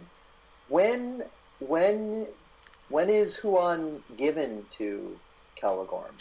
we did do that earlier i think when we had them because we did a hunting scene with um Orome and the Sons of Feanor, mostly to introduce Huan and and and and uh, uh, uh, give him over there. Um, Can we, uh, can we retcon it? now, Well, Oh, yeah, I mean, our- what I'm thinking. our our, our plot way- outline folks love it when we change season two retroactively. Well, here's a here's a thought, uh, um, a way to, to, to dodge this.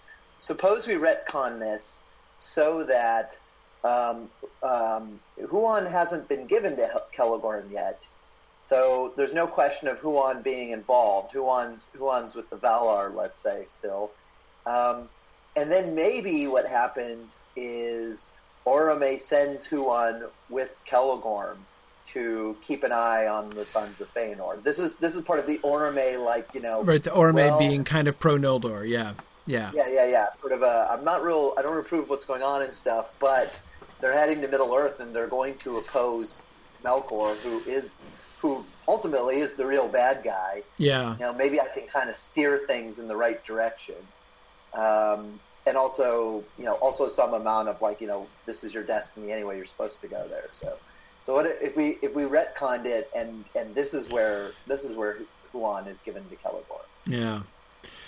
Maybe we could even have a Celegorm um, um, conversation as right before he boards the boat or something. Although it could look weird if, if shows up at the bloodbath and doesn't do anything. right. This is, this is one way to this is a, one way to resolve this problem of why why what's Huan doing now if he if he isn't involved. Yeah. Yeah. Getting a lot of opposition to this suggestion here, Dave. Um, and I. Why? Well, okay. Um, people have a more constructive solution for why Huan is uh, standing there watching his buddies uh, murder people. Not yet. Not yet. But Karita makes an excellent point, and that is we don't want to undermine the significance of the moment when Huan turns against Celegorm to defend Luthien. Um, the fact that that is the breaking of a mutual bond, right? That they were the two of them were a team, and in this moment, um, the, you know, that Huan is finally pushed to rejection of Celegorm and to opposing of him has to be a huge, huge deal. Um, okay. So, so what you're what you're saying is the only way to manage that is if he's complicit in kinslaying. Sorry, I'm just more, I'm just laughing. more powerful by making him tolerate kinslaying at this moment. Right. No, it's just that Kel. It's just that Huan is a three strike policy, right? So the kinslaying was strike one. Um, you know, the sort of like the imprisonment of Luthien uh, uh, is is strike two, uh, and then like his attack on Luthien is strike three. Um, I'm kidding about that. But sorry, I was just laughing at Sarah Grant's comment. her, her her paraphrase of of of of your suggestion. Orome wades through the carnage to hand Celegorm a puppy. just a great image. I just love that image. Um, uh, okay, I think we have to do it now. but okay, but hang on. So, Dave, here's my number one reason for not wanting to change the season two stuff. My number one reason is if we did that, we would lose all of those adorable scenes with like Huan looking miserable while things are falling apart at the end of season two. Um, and sure. uh, I'm, you know, I, I am kind of attached uh, to the role that we gave Huan at the end of season two. So I'm, I'm for for that reason alone, I'm reluctant. Um, I do agree with Karita that I, I, I would like to foreground at the beginning. We we're going to make that moment in season five, um, the Beren and Luthien season, uh, most poignant if we really show the unequivocal bond between Celegorm and Huan. Um, yeah. Karita also points out, she says, uh, your suggestion basically makes Huan a spy, which is much more of a cat thing than a dog thing, anyhow. Um, Fair enough. Which is, Fair which is that's that's also kind of true. Um, yeah, I sort of agree it won't work, but what I don't, what I do see is, um, unless we take the cowardly way out and we just yeah, omit skip it from this scene, I don't see any way around Huan being being complicit in the kinslay. I don't see any way like like I'm I'm sure people I'm sure we can come up with a way to tap dance out of it. Um, but there's no way around the fact that he's either going to be involved, actively supporting it, or at a minimum, he's going to be standing by doing nothing, which um, which which undermines the Huan's always right. Yeah. Thing. Yeah. I mean, the only the only possible ex- explanation can be some kind of metaphysical, overarching, like "now is not my time" type thing. right, but right, right. No, there's no elegant way to portray that on screen other than some really clunky, in the middle of an action scene, some clunky exposition. Right. That right. That our viewers aren't going to understand. You know, that, that will only make sense in retrospect after we see what goes on with them later or if we somehow introduce the prophecy, or I, I don't know. Yeah. Um, yeah. The, the, I mean, I think it. I think within the context of like the book, like let's say Tolkien added a, had added a scene um, of Huan here, like it could be explained away because because the the, the narrator in in in the Silmarillion in the published Silmarillion kind of has that ability to kind of foreshadow and you know reference things that are going to happen, reference things that have happened. You know, do that kind of exposition, like you know, Huan, you know, have some line about Huan mourned what was happening, and Yeah. but but knew that his time had not come to Yeah. to blah blah blah whatever. But man, there just is no good way to do that on screen. No, It's there isn't. Be really clunky. I, t- I agree. That would be really clunky because I mean the, the the problem right is doing this with a completely nonverbal character. Uh, um, okay, all right. So I say, Um, bubble. huh? Thought bubble. Yeah, exactly. Now that's an elegant way to do it, right? Uh, if that doesn't say elegant, what does? Uh, Do the little sound effect as it pops up. yeah, yeah. Um, I vote cowardice. Okay, no. I think I think we make him limitedly complicit. I, I'm I'm okay with it. I, I think we make him be loyal to. All we need, right? We need him. We need two things. We need him to be loyal to Celegorm, but we also need him to not be all in on the slaying, right? He has to be he has to be loyal to Celegorm but troubled by what's happening. So I say we could and we could accomplish this I think by showing him um defending Celegorm, right? Non-lethally, right? Again, he's he is he is defending Celegorm by like knocking Teleri off the boat. Um uh, you know, not by savaging them. There's no blood on on Huan's jaws, right, during this whole fight. Um, No, I, I like this idea, and and um, and and what if um, what if in addition to what if he's not just knocking Teleri off the boat? What if he's knocking Noldor off the boat?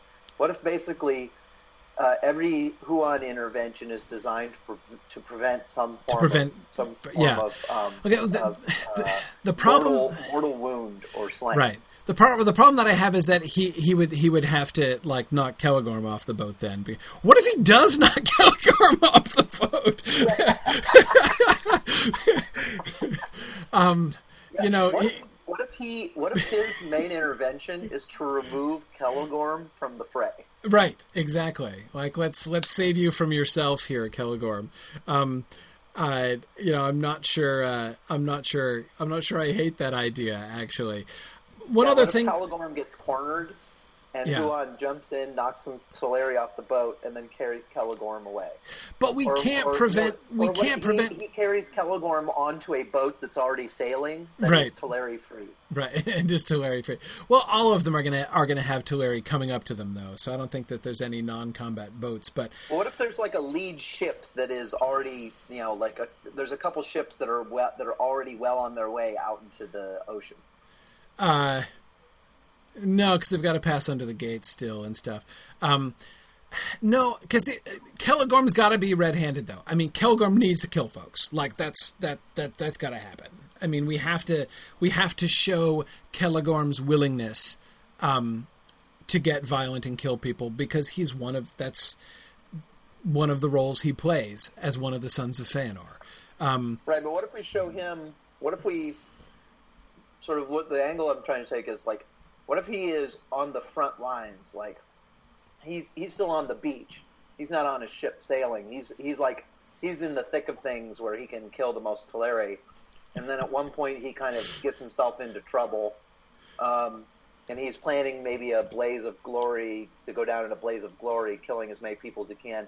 Huan jumps in, growls, knocks a bunch of Teleri over, grabs Celegorm, and dives into the water and starts swimming after the boats, and sort of gets him out of the fray, where maybe he's not completely safe, but at least he can't kill anyone else. Well, logistically, though, the Sons of Feanor aren't fighting on the beach. They're all fighting on the boats. Maybe some of them on the quay, but I, I, most of them on the boats, I think. Sure. Um, and and Feanor and his sons in, in particular would be, yeah. Um, I guess you could just clear the boat. So, like, let's say Celegorm's there's Teleri on the boat, and Celegorm's killing killing them all, and then uh, Huan jumps in and knocks all the Teleri into the water and clears the boat. It's like, okay, well, problem solved. You can't Right, kill anyone right. else now. Yeah, that But you're and you're no longer in danger apart from the guys Right. on the gates. Right, and uh, you know, so that we can. Show, oh, by the way, I we need to have at least once. We need to have Huan leap up and catch an arrow in his jaws uh, when somebody shoots at Celegorm, because we got to set that up, right? He does that for for Luthien later on, so we have to show we have to show uh, Huan's arrow intercepting ability because we get the opportunity to do that here, right? Anyway, okay, okay. Um, I like the idea of him intervening, like basically he, he inter- so having him clear the, the ship so that Celegorm is standing there, like, you know, with a blood soaked sword, um, looking around for more Teleri to kill, but there aren't any more. And he has, so he basically feels like the conqueror, right, who, uh, who has captured his ship. Um, when actually, of course, it's Huan who, who did, who, who chiefly did so and did so by non lethally uh, getting rid of all the Teleri off the boat. Um, I would like um, I would like to um, have somebody mentioned this earlier on, and I really like the, the the concept at a key moment in the um, in the in in the scene. We should have Huan just howling, just howling in misery at what's happening. In fact, I think the moment that we can have Huan howling is maybe the moment when Fingolfin and Feanor exchange that look we were talking about, right? Feanor down on the ship, standing over the corpse of Olwe, and Fingolfin looking down, you know, himself uh, uh, covered with the blood of the Teleri up on the bridge, and the two of them exchange this glance as Feanor sails under, and we cut to Huan and have Huan um, throw back his head and, and, and how, as Tony says, at the death of Olwe itself, um, uh, possibly, yeah, yeah. Um, so that basically this sort of mournful howl of Huan, which rises up above the conflict, could become a kind of you know sort of symbol of the uh, the sort of the sorrow uh, in that month, sort of the the transition to weeping uh, right at the end of the fight. Um, Huan can be disturbed at what has happened. We can see him kind of out of sync with Celegorm, but it wouldn't necessarily have to, you know, so he, he can be troubled by what he has seen Celegorm do. But in that moment, he's been focused primarily on defending Celegorm, uh, so I don't think it needs to come to a crisis there. See, this is way better than cowardice. You know, we can t- we can we can have a we can. Also, it gives us some other uh, a, a really logical other focus of action. Um, before we just kind of had the two, right? We had Feanor's ship with Feanor and Olwe, and we had the bridge uh, with Fingolfin, and then briefly Finarfin running down and uh, uh, exclaiming in horror and chucking away his sword. Um, by having another um, uh, another ship fight that we can focus on um, with Huan and Celegorm, um, that gives us a good opportunity to to you know kind of Well, and spread things out a little. An additional additional Huan action scenes um, never go wrong. additional Huan scenes are always good. I mean, I I, this, I think that that which is my primary reason not to want to take the cowardly option because more Huan has to be good. Um, Phil asks the question: Would each son of Feanor be on a separate ship? I'm I'm thinking yes. I mean, maybe the twins go on one ship. Um, um, but uh, oh wait, hang on. Were we going to kill off the twins? Were we going to kill off any Feanorians? I'm forgetting. We had talked about this before, didn't we? Um, I don't remember. are we gonna? Well, we, we, we were gonna kill off Irime, right? Uh, um, Fingolfin's sister. Oh, in the Yeah. in the burning. Wait, or not here? Okay, okay, right. Um, okay, yeah. So so no, so we're, we're not gonna kill any of the Feanorians yet. Right, got it. Okay, okay. Couldn't remember how we were planning to do that. Um. Okay, So so we're now an hour and a half into our podcast about um, Valerian. Exactly. Um, exactly. Uh, you want to make a virtue out of necessity, and and because you know, like first of all, let me just say, I, I'm not sorry. I don't repent of spending extra time talking about the kinslaying because this is the kinslaying for crying out loud. Let's get this right. Um, so you want to just postpone that, and we'll we'll talk about episode three next time. Spend a whole episode on it rather than trying to squeeze it into, you know, half an hour or less Yes. at the end here. yep. Let's just double down. Let's double down. yeah, because we Special. we've kind of done that anyway. Hobbit Day. Um, we're kicking off the the the kicking, kicking off the Signum University fall fundraising event with a bonus Hobbit Day Silmarillion film podcast that was totally unexpected, in which we do an in-depth discussion about the kinslaying, That's right. specifically Huan's role. That's right. So- Bonus kinslaying as a special treat. That's exactly it. That's exactly it. Yeah. Yeah. Um, uh, okay, so you so Karita wants to talk about Uinen more. Um, do you want to? I mean, I did Well, give. in light of our in light of our decision, why not? Okay. All right. Yeah, I agree. Why not? Let's do that. So, Let's just go down the list of Valar and do a detailed analysis of each of their reactions. well, no, no, we already talked about that. But let's. U- Uinen and the storm. We can work that out in a little bit more detail. Um, Yeah, yeah, yeah. Yeah, that's a, this is a good idea. yeah. I, don't, I would like to. I would like to figure out where this is going to belong to, what episode, and that sort of thing. Right. Actually, wait. Before we go back to Uinen, since we're focused on the uh, elf on elf action there in the kinslaying, one other question that we need to um, um, one other question that we need to consider. Where's Olwe's daughter? Hmm. How are we going to show her? Um. So, Olwe's Daughter is the wife of Finarfin, mother of, uh, um, mother of, of these kids, right? Mother of Galadriel and Finrod and, uh, and, uh, and the rest of them. Uh, Aegnor who will be one of our heroes in season three. Um,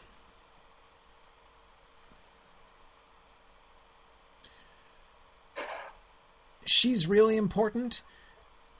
She's going to be central. She's going to be a central figure, not a player, but a central figure in the Thingol, Galadriel, Finrod stuff that we had talked about before, right? Um, that is the fact that the you know the the the, the people of Finarfin are related to the Teleri, um, and therefore also the kinspeople of Thingol. So I mean, the fact that she is their mom is a really big deal, right, for the political situation of season four. Um, so I think we need to really emphasize her and her significance there, as she is one of the ones who is most plainly sort of torn between the two, right? Um, she, you know, having very close ties uh, to both the Teleri and to the Noldor here. Um, uh, yeah, Phil, this is uh, Eärwen that we're talking about exactly. Um, I think she's got to be with Finarfin. If she's in the host, is she in the city? That's my question. So, first question: Is she in the city with her dad? I mean, I, presumably, you know, she lives with her husband, uh, uh, but we could put her on the other side, right? That is just physically. She could have been with her dad um, as the Noldor are advancing, right? She could have gone on ahead to to speak with her father um, easily. She could hear Feanor's speeches and and hear of the plans to go get the ships and and you know go sort of to warn her dad and discuss it with him in advance. So I mean, she could be physically in the city when Feanor and the rest of them attack um, or even at the time of the parley. She didn't have to go on ahead. Um, at the time of the parley, she could stay behind to speak with her father, and therefore still be with her dad when Feanor marches down and starts possessing the ships.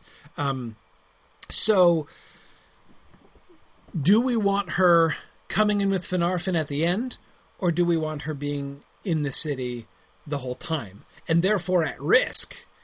Probably not dying, but at risk um, during the whole, you know, possibly in the midst of the combat. Um, That would certainly that would certainly um, up the stakes for Finarfin. right. Ooh, and as Margaret points out, it would be really odd if he tossed his sword away while his wife was still in danger. yeah, Good point. Good point. Margaret uh, Joyce makes an excellent point as well. Um, th- that's got to be significant for Galadriel as well. Thinking back to where we started this conversation, Galadriel would be seeing her mom, right? Um, uh, there. So, um,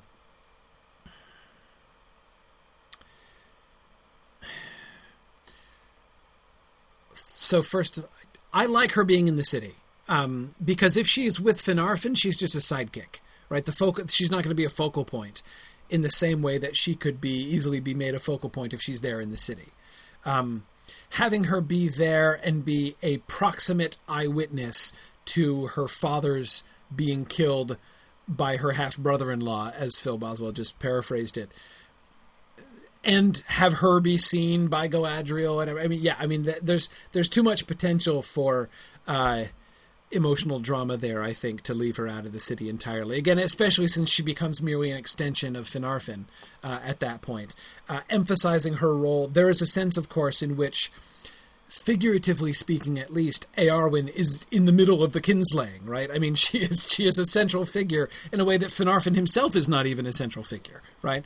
Um, but as as you know, the Teleri who uh, is married to a you know to one of the princes of the Noldor, she's sort of at issue in a sense, right? Um, so, so yeah, so I, I think she really should be in the city. Where, where do we have her? Um, options on a boat, right? Is she on a boat and fighting with the with one of the Fëanorians, right? Um, do we have her with Olwe? Right? Is she with Olwe pursuing Feanor and actually standing on the same ship with Feanor when Feanor kills Olwe. That's another possibility. Is she on the bridge with the archers, looking down, presumably not shooting a bow herself? Or does she? I think I like the idea of her being. So, are we gonna have are we gonna have her forewarn Olwe about the the Noldor's plans? I'm not I'm sure. two minds about it. I am but too. I, I'm kind of the direction I'm heading in is like kind of like the idea of of her trying to lead some form of nonviolent resistance, Um, like refusing to give Yes. over the boat and refusing to leave the boat, but not fighting back, right. and sort of taking advantage of the fact that that you know, and I don't know, maybe maybe it's it's a question whether this is consistent with Feanor's character, but taking advantage of the fact that that that most of the Noldor probably are smart enough not to harm her Right. because they know that that would piss off Finarfin. that's that's not. So- yeah, that's not a good look. Uh, not that any of it is, but yeah, yeah, exactly. That would clearly be a, a, a serious. So, I mean, it really does point. It really would exacerbate the complicated loyalties and morality of the situation, right? Um, I'm not sure I like the idea. I mean, I want her to be there, but the more I think about it, the less I like the idea of her running on ahead to warn her father. Mostly because if she looks like a snitch, it could make her look sneaky and unattractive. You know, um, I don't. I don't know that, especially since this is likely to be pretty close to our first impression of her, right? Um, and if the first role that she plays in the whole in the larger kinslaying scenario is as like a tattletale, that's that's that, that's not a particularly good look for her either, right? Um, uh, no, yeah. But, oh. Now, someone was asking before. Uh, Phil was that Phil Boswell was asking if she's on a boat, if she's on the boat with Olwe, how would she survive? I have an answer to that, Phil. Uh, she casts herself into the sea in a move which is visibly, visually foreshadowing Elwing casting herself into the sea at the at the kinslaying at the bay at the I Bay of were gonna Valar. have Huan throw her into the sea. I don't think I didn't toy with the idea, but no. See, like the the parallel with Elwing, I really like, right? Because Elwing, yeah. on same circumstances, right? Kinslaying and Elwing, Elwing cast herself into the sea. Um, so I like that concept, right? Of El, of uh, of uh, casting herself into the sea, but um, I mean, it's not like she's not gonna she's not gonna turn into a seagull or anything. Um, but uh, but again, just like to to visually have that parallel, I think is kind of cool. Um, so that's how I'd save her from getting killed on the boat. Um, Marie does point out very appropriately that having her join her father against her husband is problematic if she is like setting off in a boat with Olwe to go. But again, remember, Olwe, it's not like Olwe is attacking, right? He's not pursuing Feanor's boat in order to assault him. He's pursuing Feanor's boat, boat in order to um, exhort him, right, to stop what he's doing and to, to, to ask him to. So it's not like an act of aggression on her part. Like, I'm going to attack my husband's half brother, you know. Um, and yeah, Hakon exactly. She'd try to talk some sense into Feanor.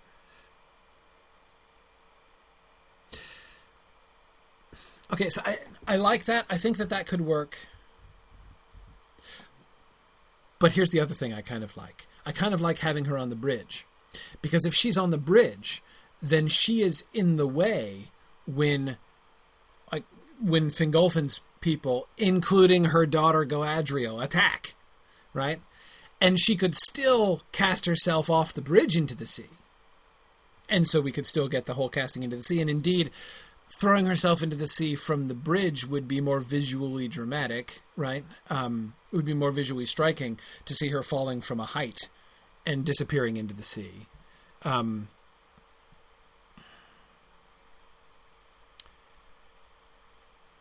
hmm. I like that. I like that. Um, uh,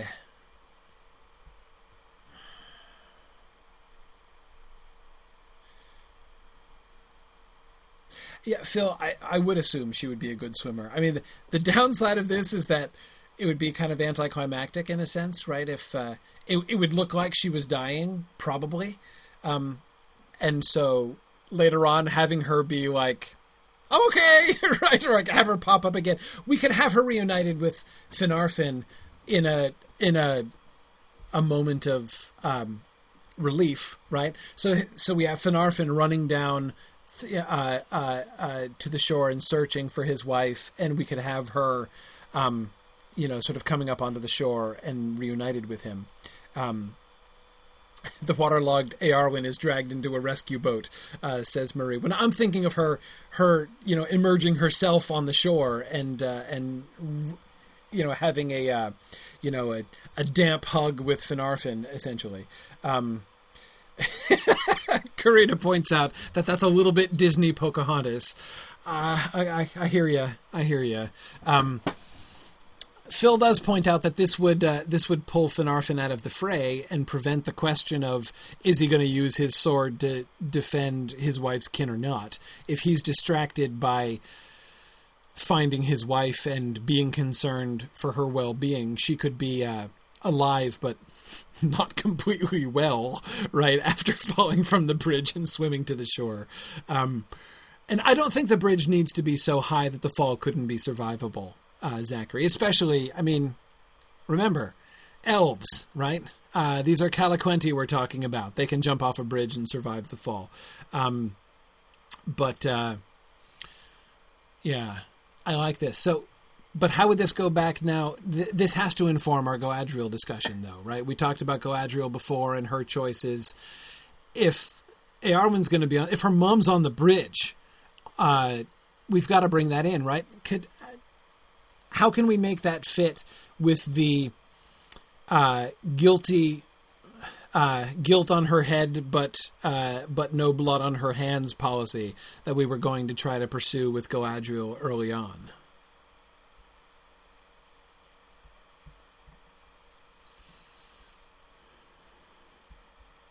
See, it's hard. The more when I think about this, there's a lot of emotional. There's a lot of like raw emotional power to Galadriel coming in and, and, and seeing her mom on the other side, seeing her mom on the on the on the among the ranks of the people that they're charging, but I can't reconcile it with Galadriel's guilt. I mean, how would that not result in Galadriel trying to stop just stop people from attacking?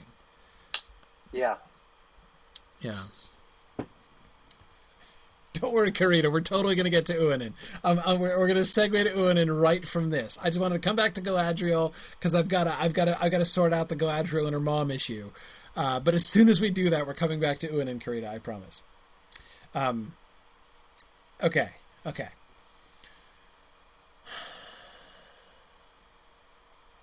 It's almost impossible for me to reconcile maybe Galadriel doesn't see her until she throws herself off the bridge. Maybe that's when Galadriel sees her. Um, maybe that's the thing that really strikes um, Galadriel's own sense of her guilt home, right? When she sees her mother, like, climb up onto the parapet and leap, you know, throw herself off into the sea. Um, Tony Mead is still suggesting that Galadriel's role should be like Frodo's in the Battle of uh, of Bywater, you know, sort of stepping aside and making sure uh, that as few people get killed on either side as possible. But but she's got to she's got to be guilty. She, again, not blood guilty as we talked about. You know, she doesn't have to have killed any Teleri uh, herself. She doesn't necessarily have to have killed anybody. Uh, in fact, I'd quite rather it if she didn't. I think. Again, thinking of those conversations with Melian, um, Galadriel's thinking about the conversations we had through season two about those like the point of fall, right? You know, somebody inclining in one way, inclining in one way, and then they they they cross a line, right? Um, just as we see in the Fellowship of the Ring, right, with Boromir leaning and leaning and leaning, and he crosses the line when he tries to take the ring from Frodo, and is almost immediately redeemed, right? Um, but uh, um, for Galadriel, that point, that turning point, isn't yet. That turning point for me, as I said earlier, is when she chooses not to leave at the end of the first age, right? So we're still way early on in her process. And if she actually is standing there with a bloody sword, whoever's blood is on it, whether the blood on it is Noldor or Teleri, um, it makes her too guilty. It makes her too fallen already. And I don't really want Galadriel to be either fallen to that extent or fallen in that way yet. So I, I want her to be not innocent of blood, but Tony, she's got to be guilty of something, though. Um, she's got to be there. I, I, think there needs to be culpability, and again, especially since, as I said, um, uh, the her dealing with her guilt from this should be part of what leads her to the important decision you know, to the to the decision to, to her fall later on. Um, Hallstein says we could let Galadriel think that she uh, that she pushed Eärwen off the bridge. Uh, that would be interesting. Um, like, mom. Uh, um,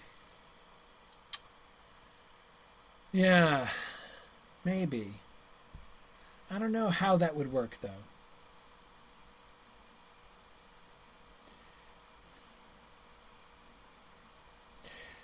But I like the idea of her not seeing Eärwen until the last minute, and when she sees her mother falling from the bridge, that's the moment of like the true like that's when conscience smites, right? Um. Yeah, yeah. Um. Ooh, Zachary, I like that. Zachary Coleman was just saying, what if seeing Galadriel among the attackers is what causes Eärwen to jump off the bridge? I like that. I like that. Um, so we make that we make that. Um, so Galadriel doesn't see her. Um, Galadriel doesn't see her. Uh, Eärwen sees her first, and Eärwen throws herself off the bridge, and that's when Galadriel sees her and is like and and freezes in her tracks. Right. Um, maybe she was actually charging and might have killed somebody had that not happened. That's pretty good. Yeah. Okay. Um, I like it. Um, so, Karita, great question um, Karita asks a very sensible question: Why is why is Eärwen jumping exactly again? Uh, Karita, she's jumping in order to establish a parallel with Elwing. Obviously, that's what motivates her. Um, just kidding. Um, no, my thought of Eärwen's um, uh, of Eärwen's uh, um, uh, mentality there, you know, her her thought process. Um, she's escaping. Like she wants out of the situation. Like she she does not want either to uh, to she's not going to help her husband's people. She can't fight for her own people against her husband's people. Like basically her choice to simply like escape. There's an there is definitely it's, it's not a it's not a suicide attempt exactly, but there's definitely despair involved there. Like all she can do is like she is in this completely impossible situation, and she um uh and all, all she can do like her only option is to just like escape from it essentially, um and so she throws herself off the bridge into the water, and there should be um there should be uncertainty you know, has she died? And did she, was she trying to kill herself? Um, yeah, yeah. Um, yeah, Marie, there, there's, it's like, there, there's an element of despair in it, but as you say, there's also an element of jumping out of a burning building too. Yeah, exactly, exactly. Um, uh,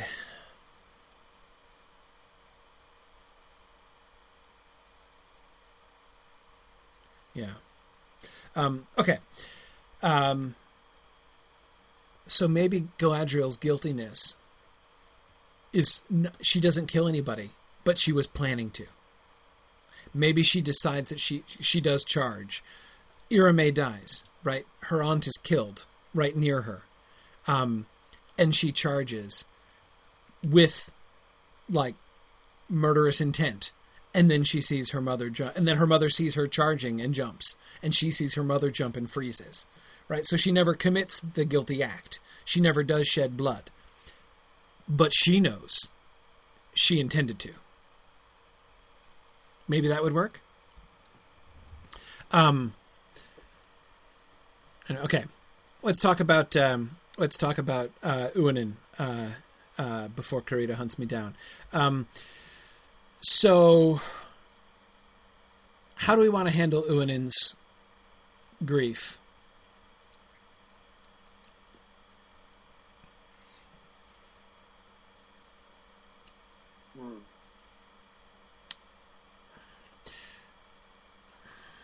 Is she is she just grieving and raging, or is she explicitly attacking the Noldor? well, I mean, two options, right? One is, as Karita was just suggesting, raw grief which manifests itself as the storm, right? But at the same time, I mean, she's got to be mad, right? Uh, she's got to be mad. We've got to know she's mad. So I like her grief happens to manifest itself in a storm, and it's like, oops, oh golly, look at that! Accidentally killed a bunch of the jerks who just killed my friends. Like it's it's kind of hard to buy, you know. Um, uh, so how do we, um, as uh, Milthalia is saying, it can be raw grief but yet she doesn't feel sorry that the ship's crashed, right? Um, so, I mean, it's. I, but at the same time, I don't want it to just be like Uinen goes to war. You know, like Uinen vengefully smites the Noldor. Um, even if only because I mean we can't have her just completely defying uh, Manwë either. You know, Manwë says, "Well, okay, no, you know, nobody can intervene," and if we it's hard to handle Uinen merely saying you know forget that and like she's to do it anyway right? I, I mean I, I, don't want her to be that um uh openly rebellious. Because there'd be consequences to that that I don't think we want to deal with. Um Hakan has the interesting suggestion um what if Ossë uh, holds her back? That would be kind of interesting right? Um uh, given Ossë's history. It sure would, and would show, of course, her influence over him, or that is the influence that she has had on him, the way in which he has sort of changed and and and uh, and grown. Um,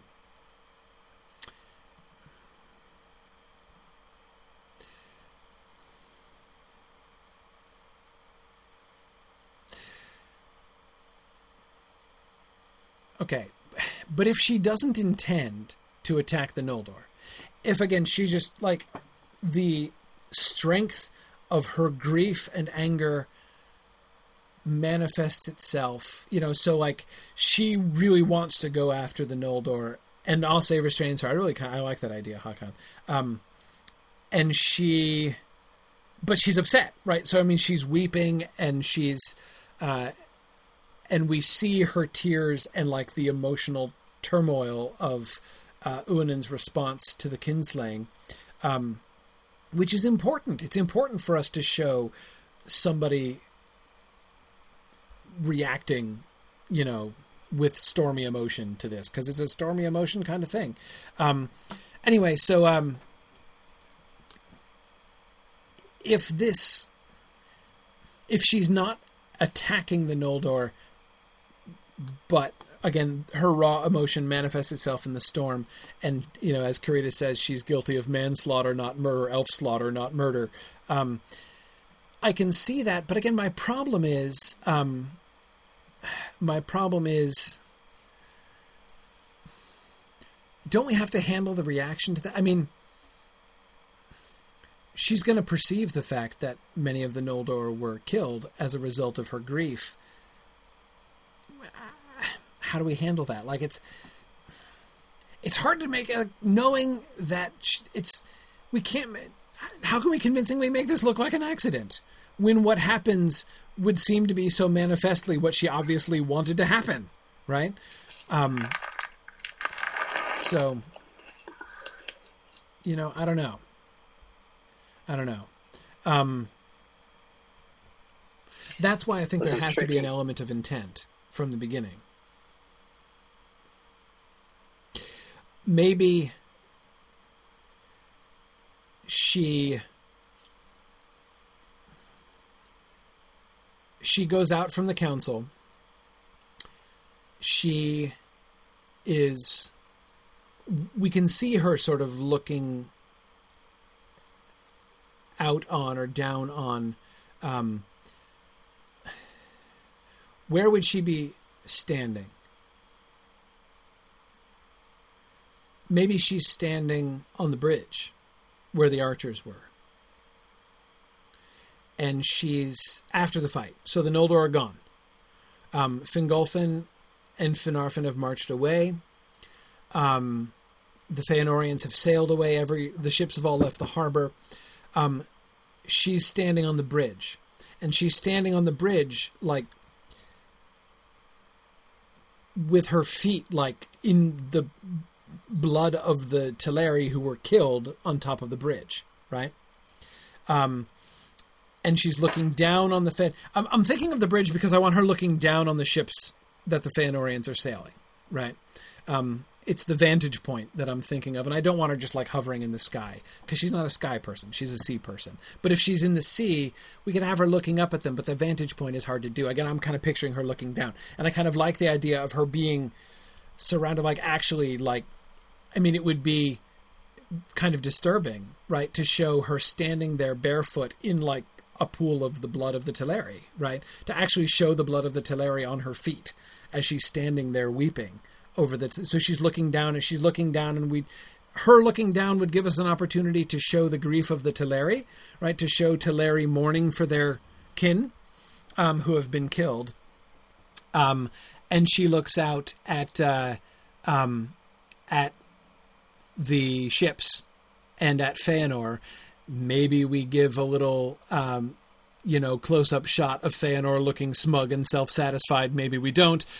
And she gets angry, right? She gets, she's, so she's mourning, she's weeping the whole time that she's there. Then she looks down and she sees the ships of the Feanor and she's angry and she, and she cries out and responds in anger and the storm picks up, right? Then she could be, excuse me, she, she could be restrained, right? Then Ossë comes and stops her.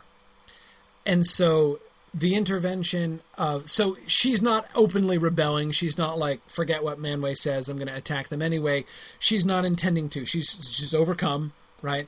Um, and her grief and raw emotion manifests itself in the storm and the storm wipes the uh, the smirk off of Feanor's face, right? Um, and we see many of the ships wrecked, and then Ossë comes and lays that ironically sort of calming hand on Uinen, right? And recalls her to herself, and she stops. So, um, uh, I think that um, uh, I think that she that would work to sh- because then we would see her choosing to restrain herself, choosing to obey, right, choosing to pull back from rebellion, um, which prevents the problem of just her being flat out in open defiance, which I'm, I'm not super comfortable with. Um, Karita wants to compromise. Karita wanted her in the water at first. Okay, Karita's compromise solution is she's on the bridge at first, but the storm should start when she's touching the water. Um, what about her hair? We do something with her hair? Remember, Uinen's hair is a thing, right? It's enormously long. It's, it goes through the through the sea, right? It would look really dumb though if she's standing up on the bridge and her hair is still stretching down into the water. Uh, that would look odd. Uh, it's I mean Marie, yeah, that's exactly what I was thinking. Uh, theoretically, it is of course perfectly in character for her hair to be extending out into the water even while she's standing up on the arch. But I kind of I kind of think uh, it would be uh, uh, it would look dumb. Um, we could have her descend into the water. Um, she could dive from the bridge. Um, course, then we have her recapitulating the same mo- movement as uh, uh, Ar- Eärwen, which I think might be too much. Um, but uh, but anyway, uh, the idea of her descending from the bridge into the water, and when she does, um, you know, the storm kicks up, or you know, like a water spout or something like that um, I could see, I could see that. Um, I kind of like the, the, the even more sort of understated. Just as she's standing there weeping, she could just cry out, you know. So she's she's weeping, and then she like, you know, just yells. She just screams in in grief and in anger, and when she screams, the storm comes. You know. Um,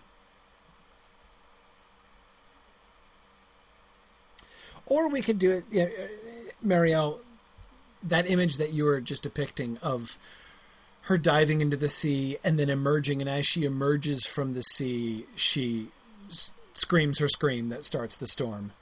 That could be really visually striking. Yeah. Well, I'm open to suggestions on the on the on the particular details of how that gets kind of blocked and staged. Um, I think we can delegate that. yeah, yeah. Now, Brianna thinks that uh, Brianna d- disagrees with it looking dumb, and and uh, Brianna, I want to credit you for taking me to task on this point more than once before uh, on Twitter. Um, uh, Brianna has uh, urged me. Uh, in times past, when I when I have been too quick to dismiss some kind of effect as looking dumb on screen, um, she has urged me to uh, give the artists a chance and see uh, what they can do with it to make it look awesome instead of instead of dumb. So, Brianna, I concede, um, and I agree. Also, if we have her, if we do in some way show her hair still sort of surrounding her and extending into the water, even from a distance. Um, sort of embracing the harbor, right? It's always how I kind of pictured it. Um, then it would enable us to get her down into the water without her simply looking like she's casting herself off in that same sort of quasi suicidal motion that we gave to Eärwen earlier. It would it would enable us to differentiate her getting from the bridge to the water from the way that Eärwen got from the bridge to the water. So okay, okay, Brianna, I agree.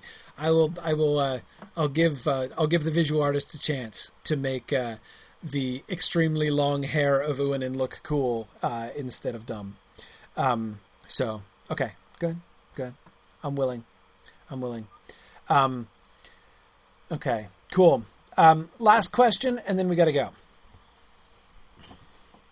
When do we do all this stuff at the beginning of episode three?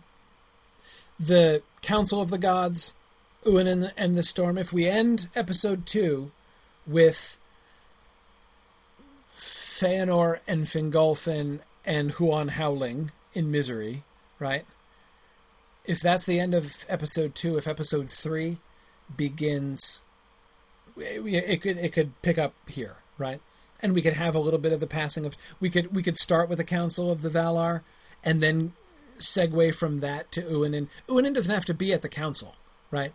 We can have the council with the Valar, and then just cut from there to Uinen looking down from the bridge. Um, the fact that we are there at the bridge and we can still see the ships, but they're not where they were before, shows that some time has passed, but not very much. So that we can have, like the corpses of the Teleri would not necessarily still be on the bridge; they could be laid out um, down on the docks and streets, uh, you know, the beaches of Alqualondë.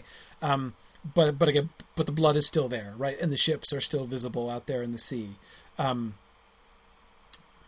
Hakon wants it in episode two. I I can't imagine we're going to have the time. And anyway, I want the death of Ol- of Olwe to be the the you know the culmination there of episode two. Um, we could squeeze it in, but I don't know.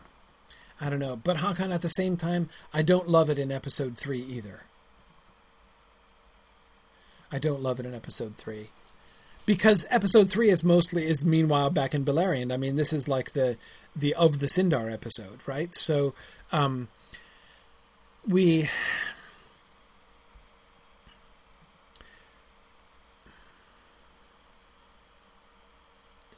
yeah um,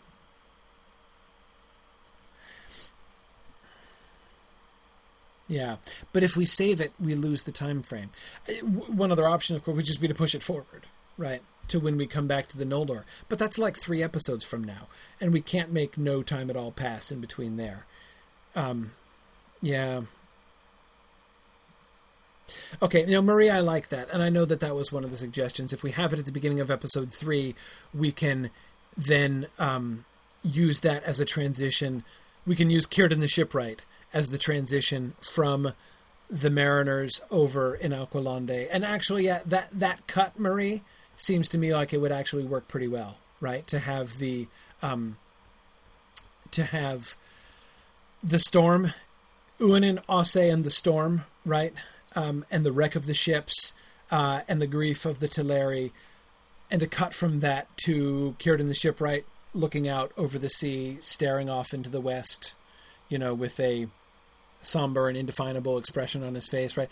The Círdan maybe even getting no dialogue, but having that look on his face that says something like, you know, it is as if I heard millions of voices crying out in pain and were suddenly silenced. Like, you know, that should be the look that he has there, right? Um, yeah. Okay.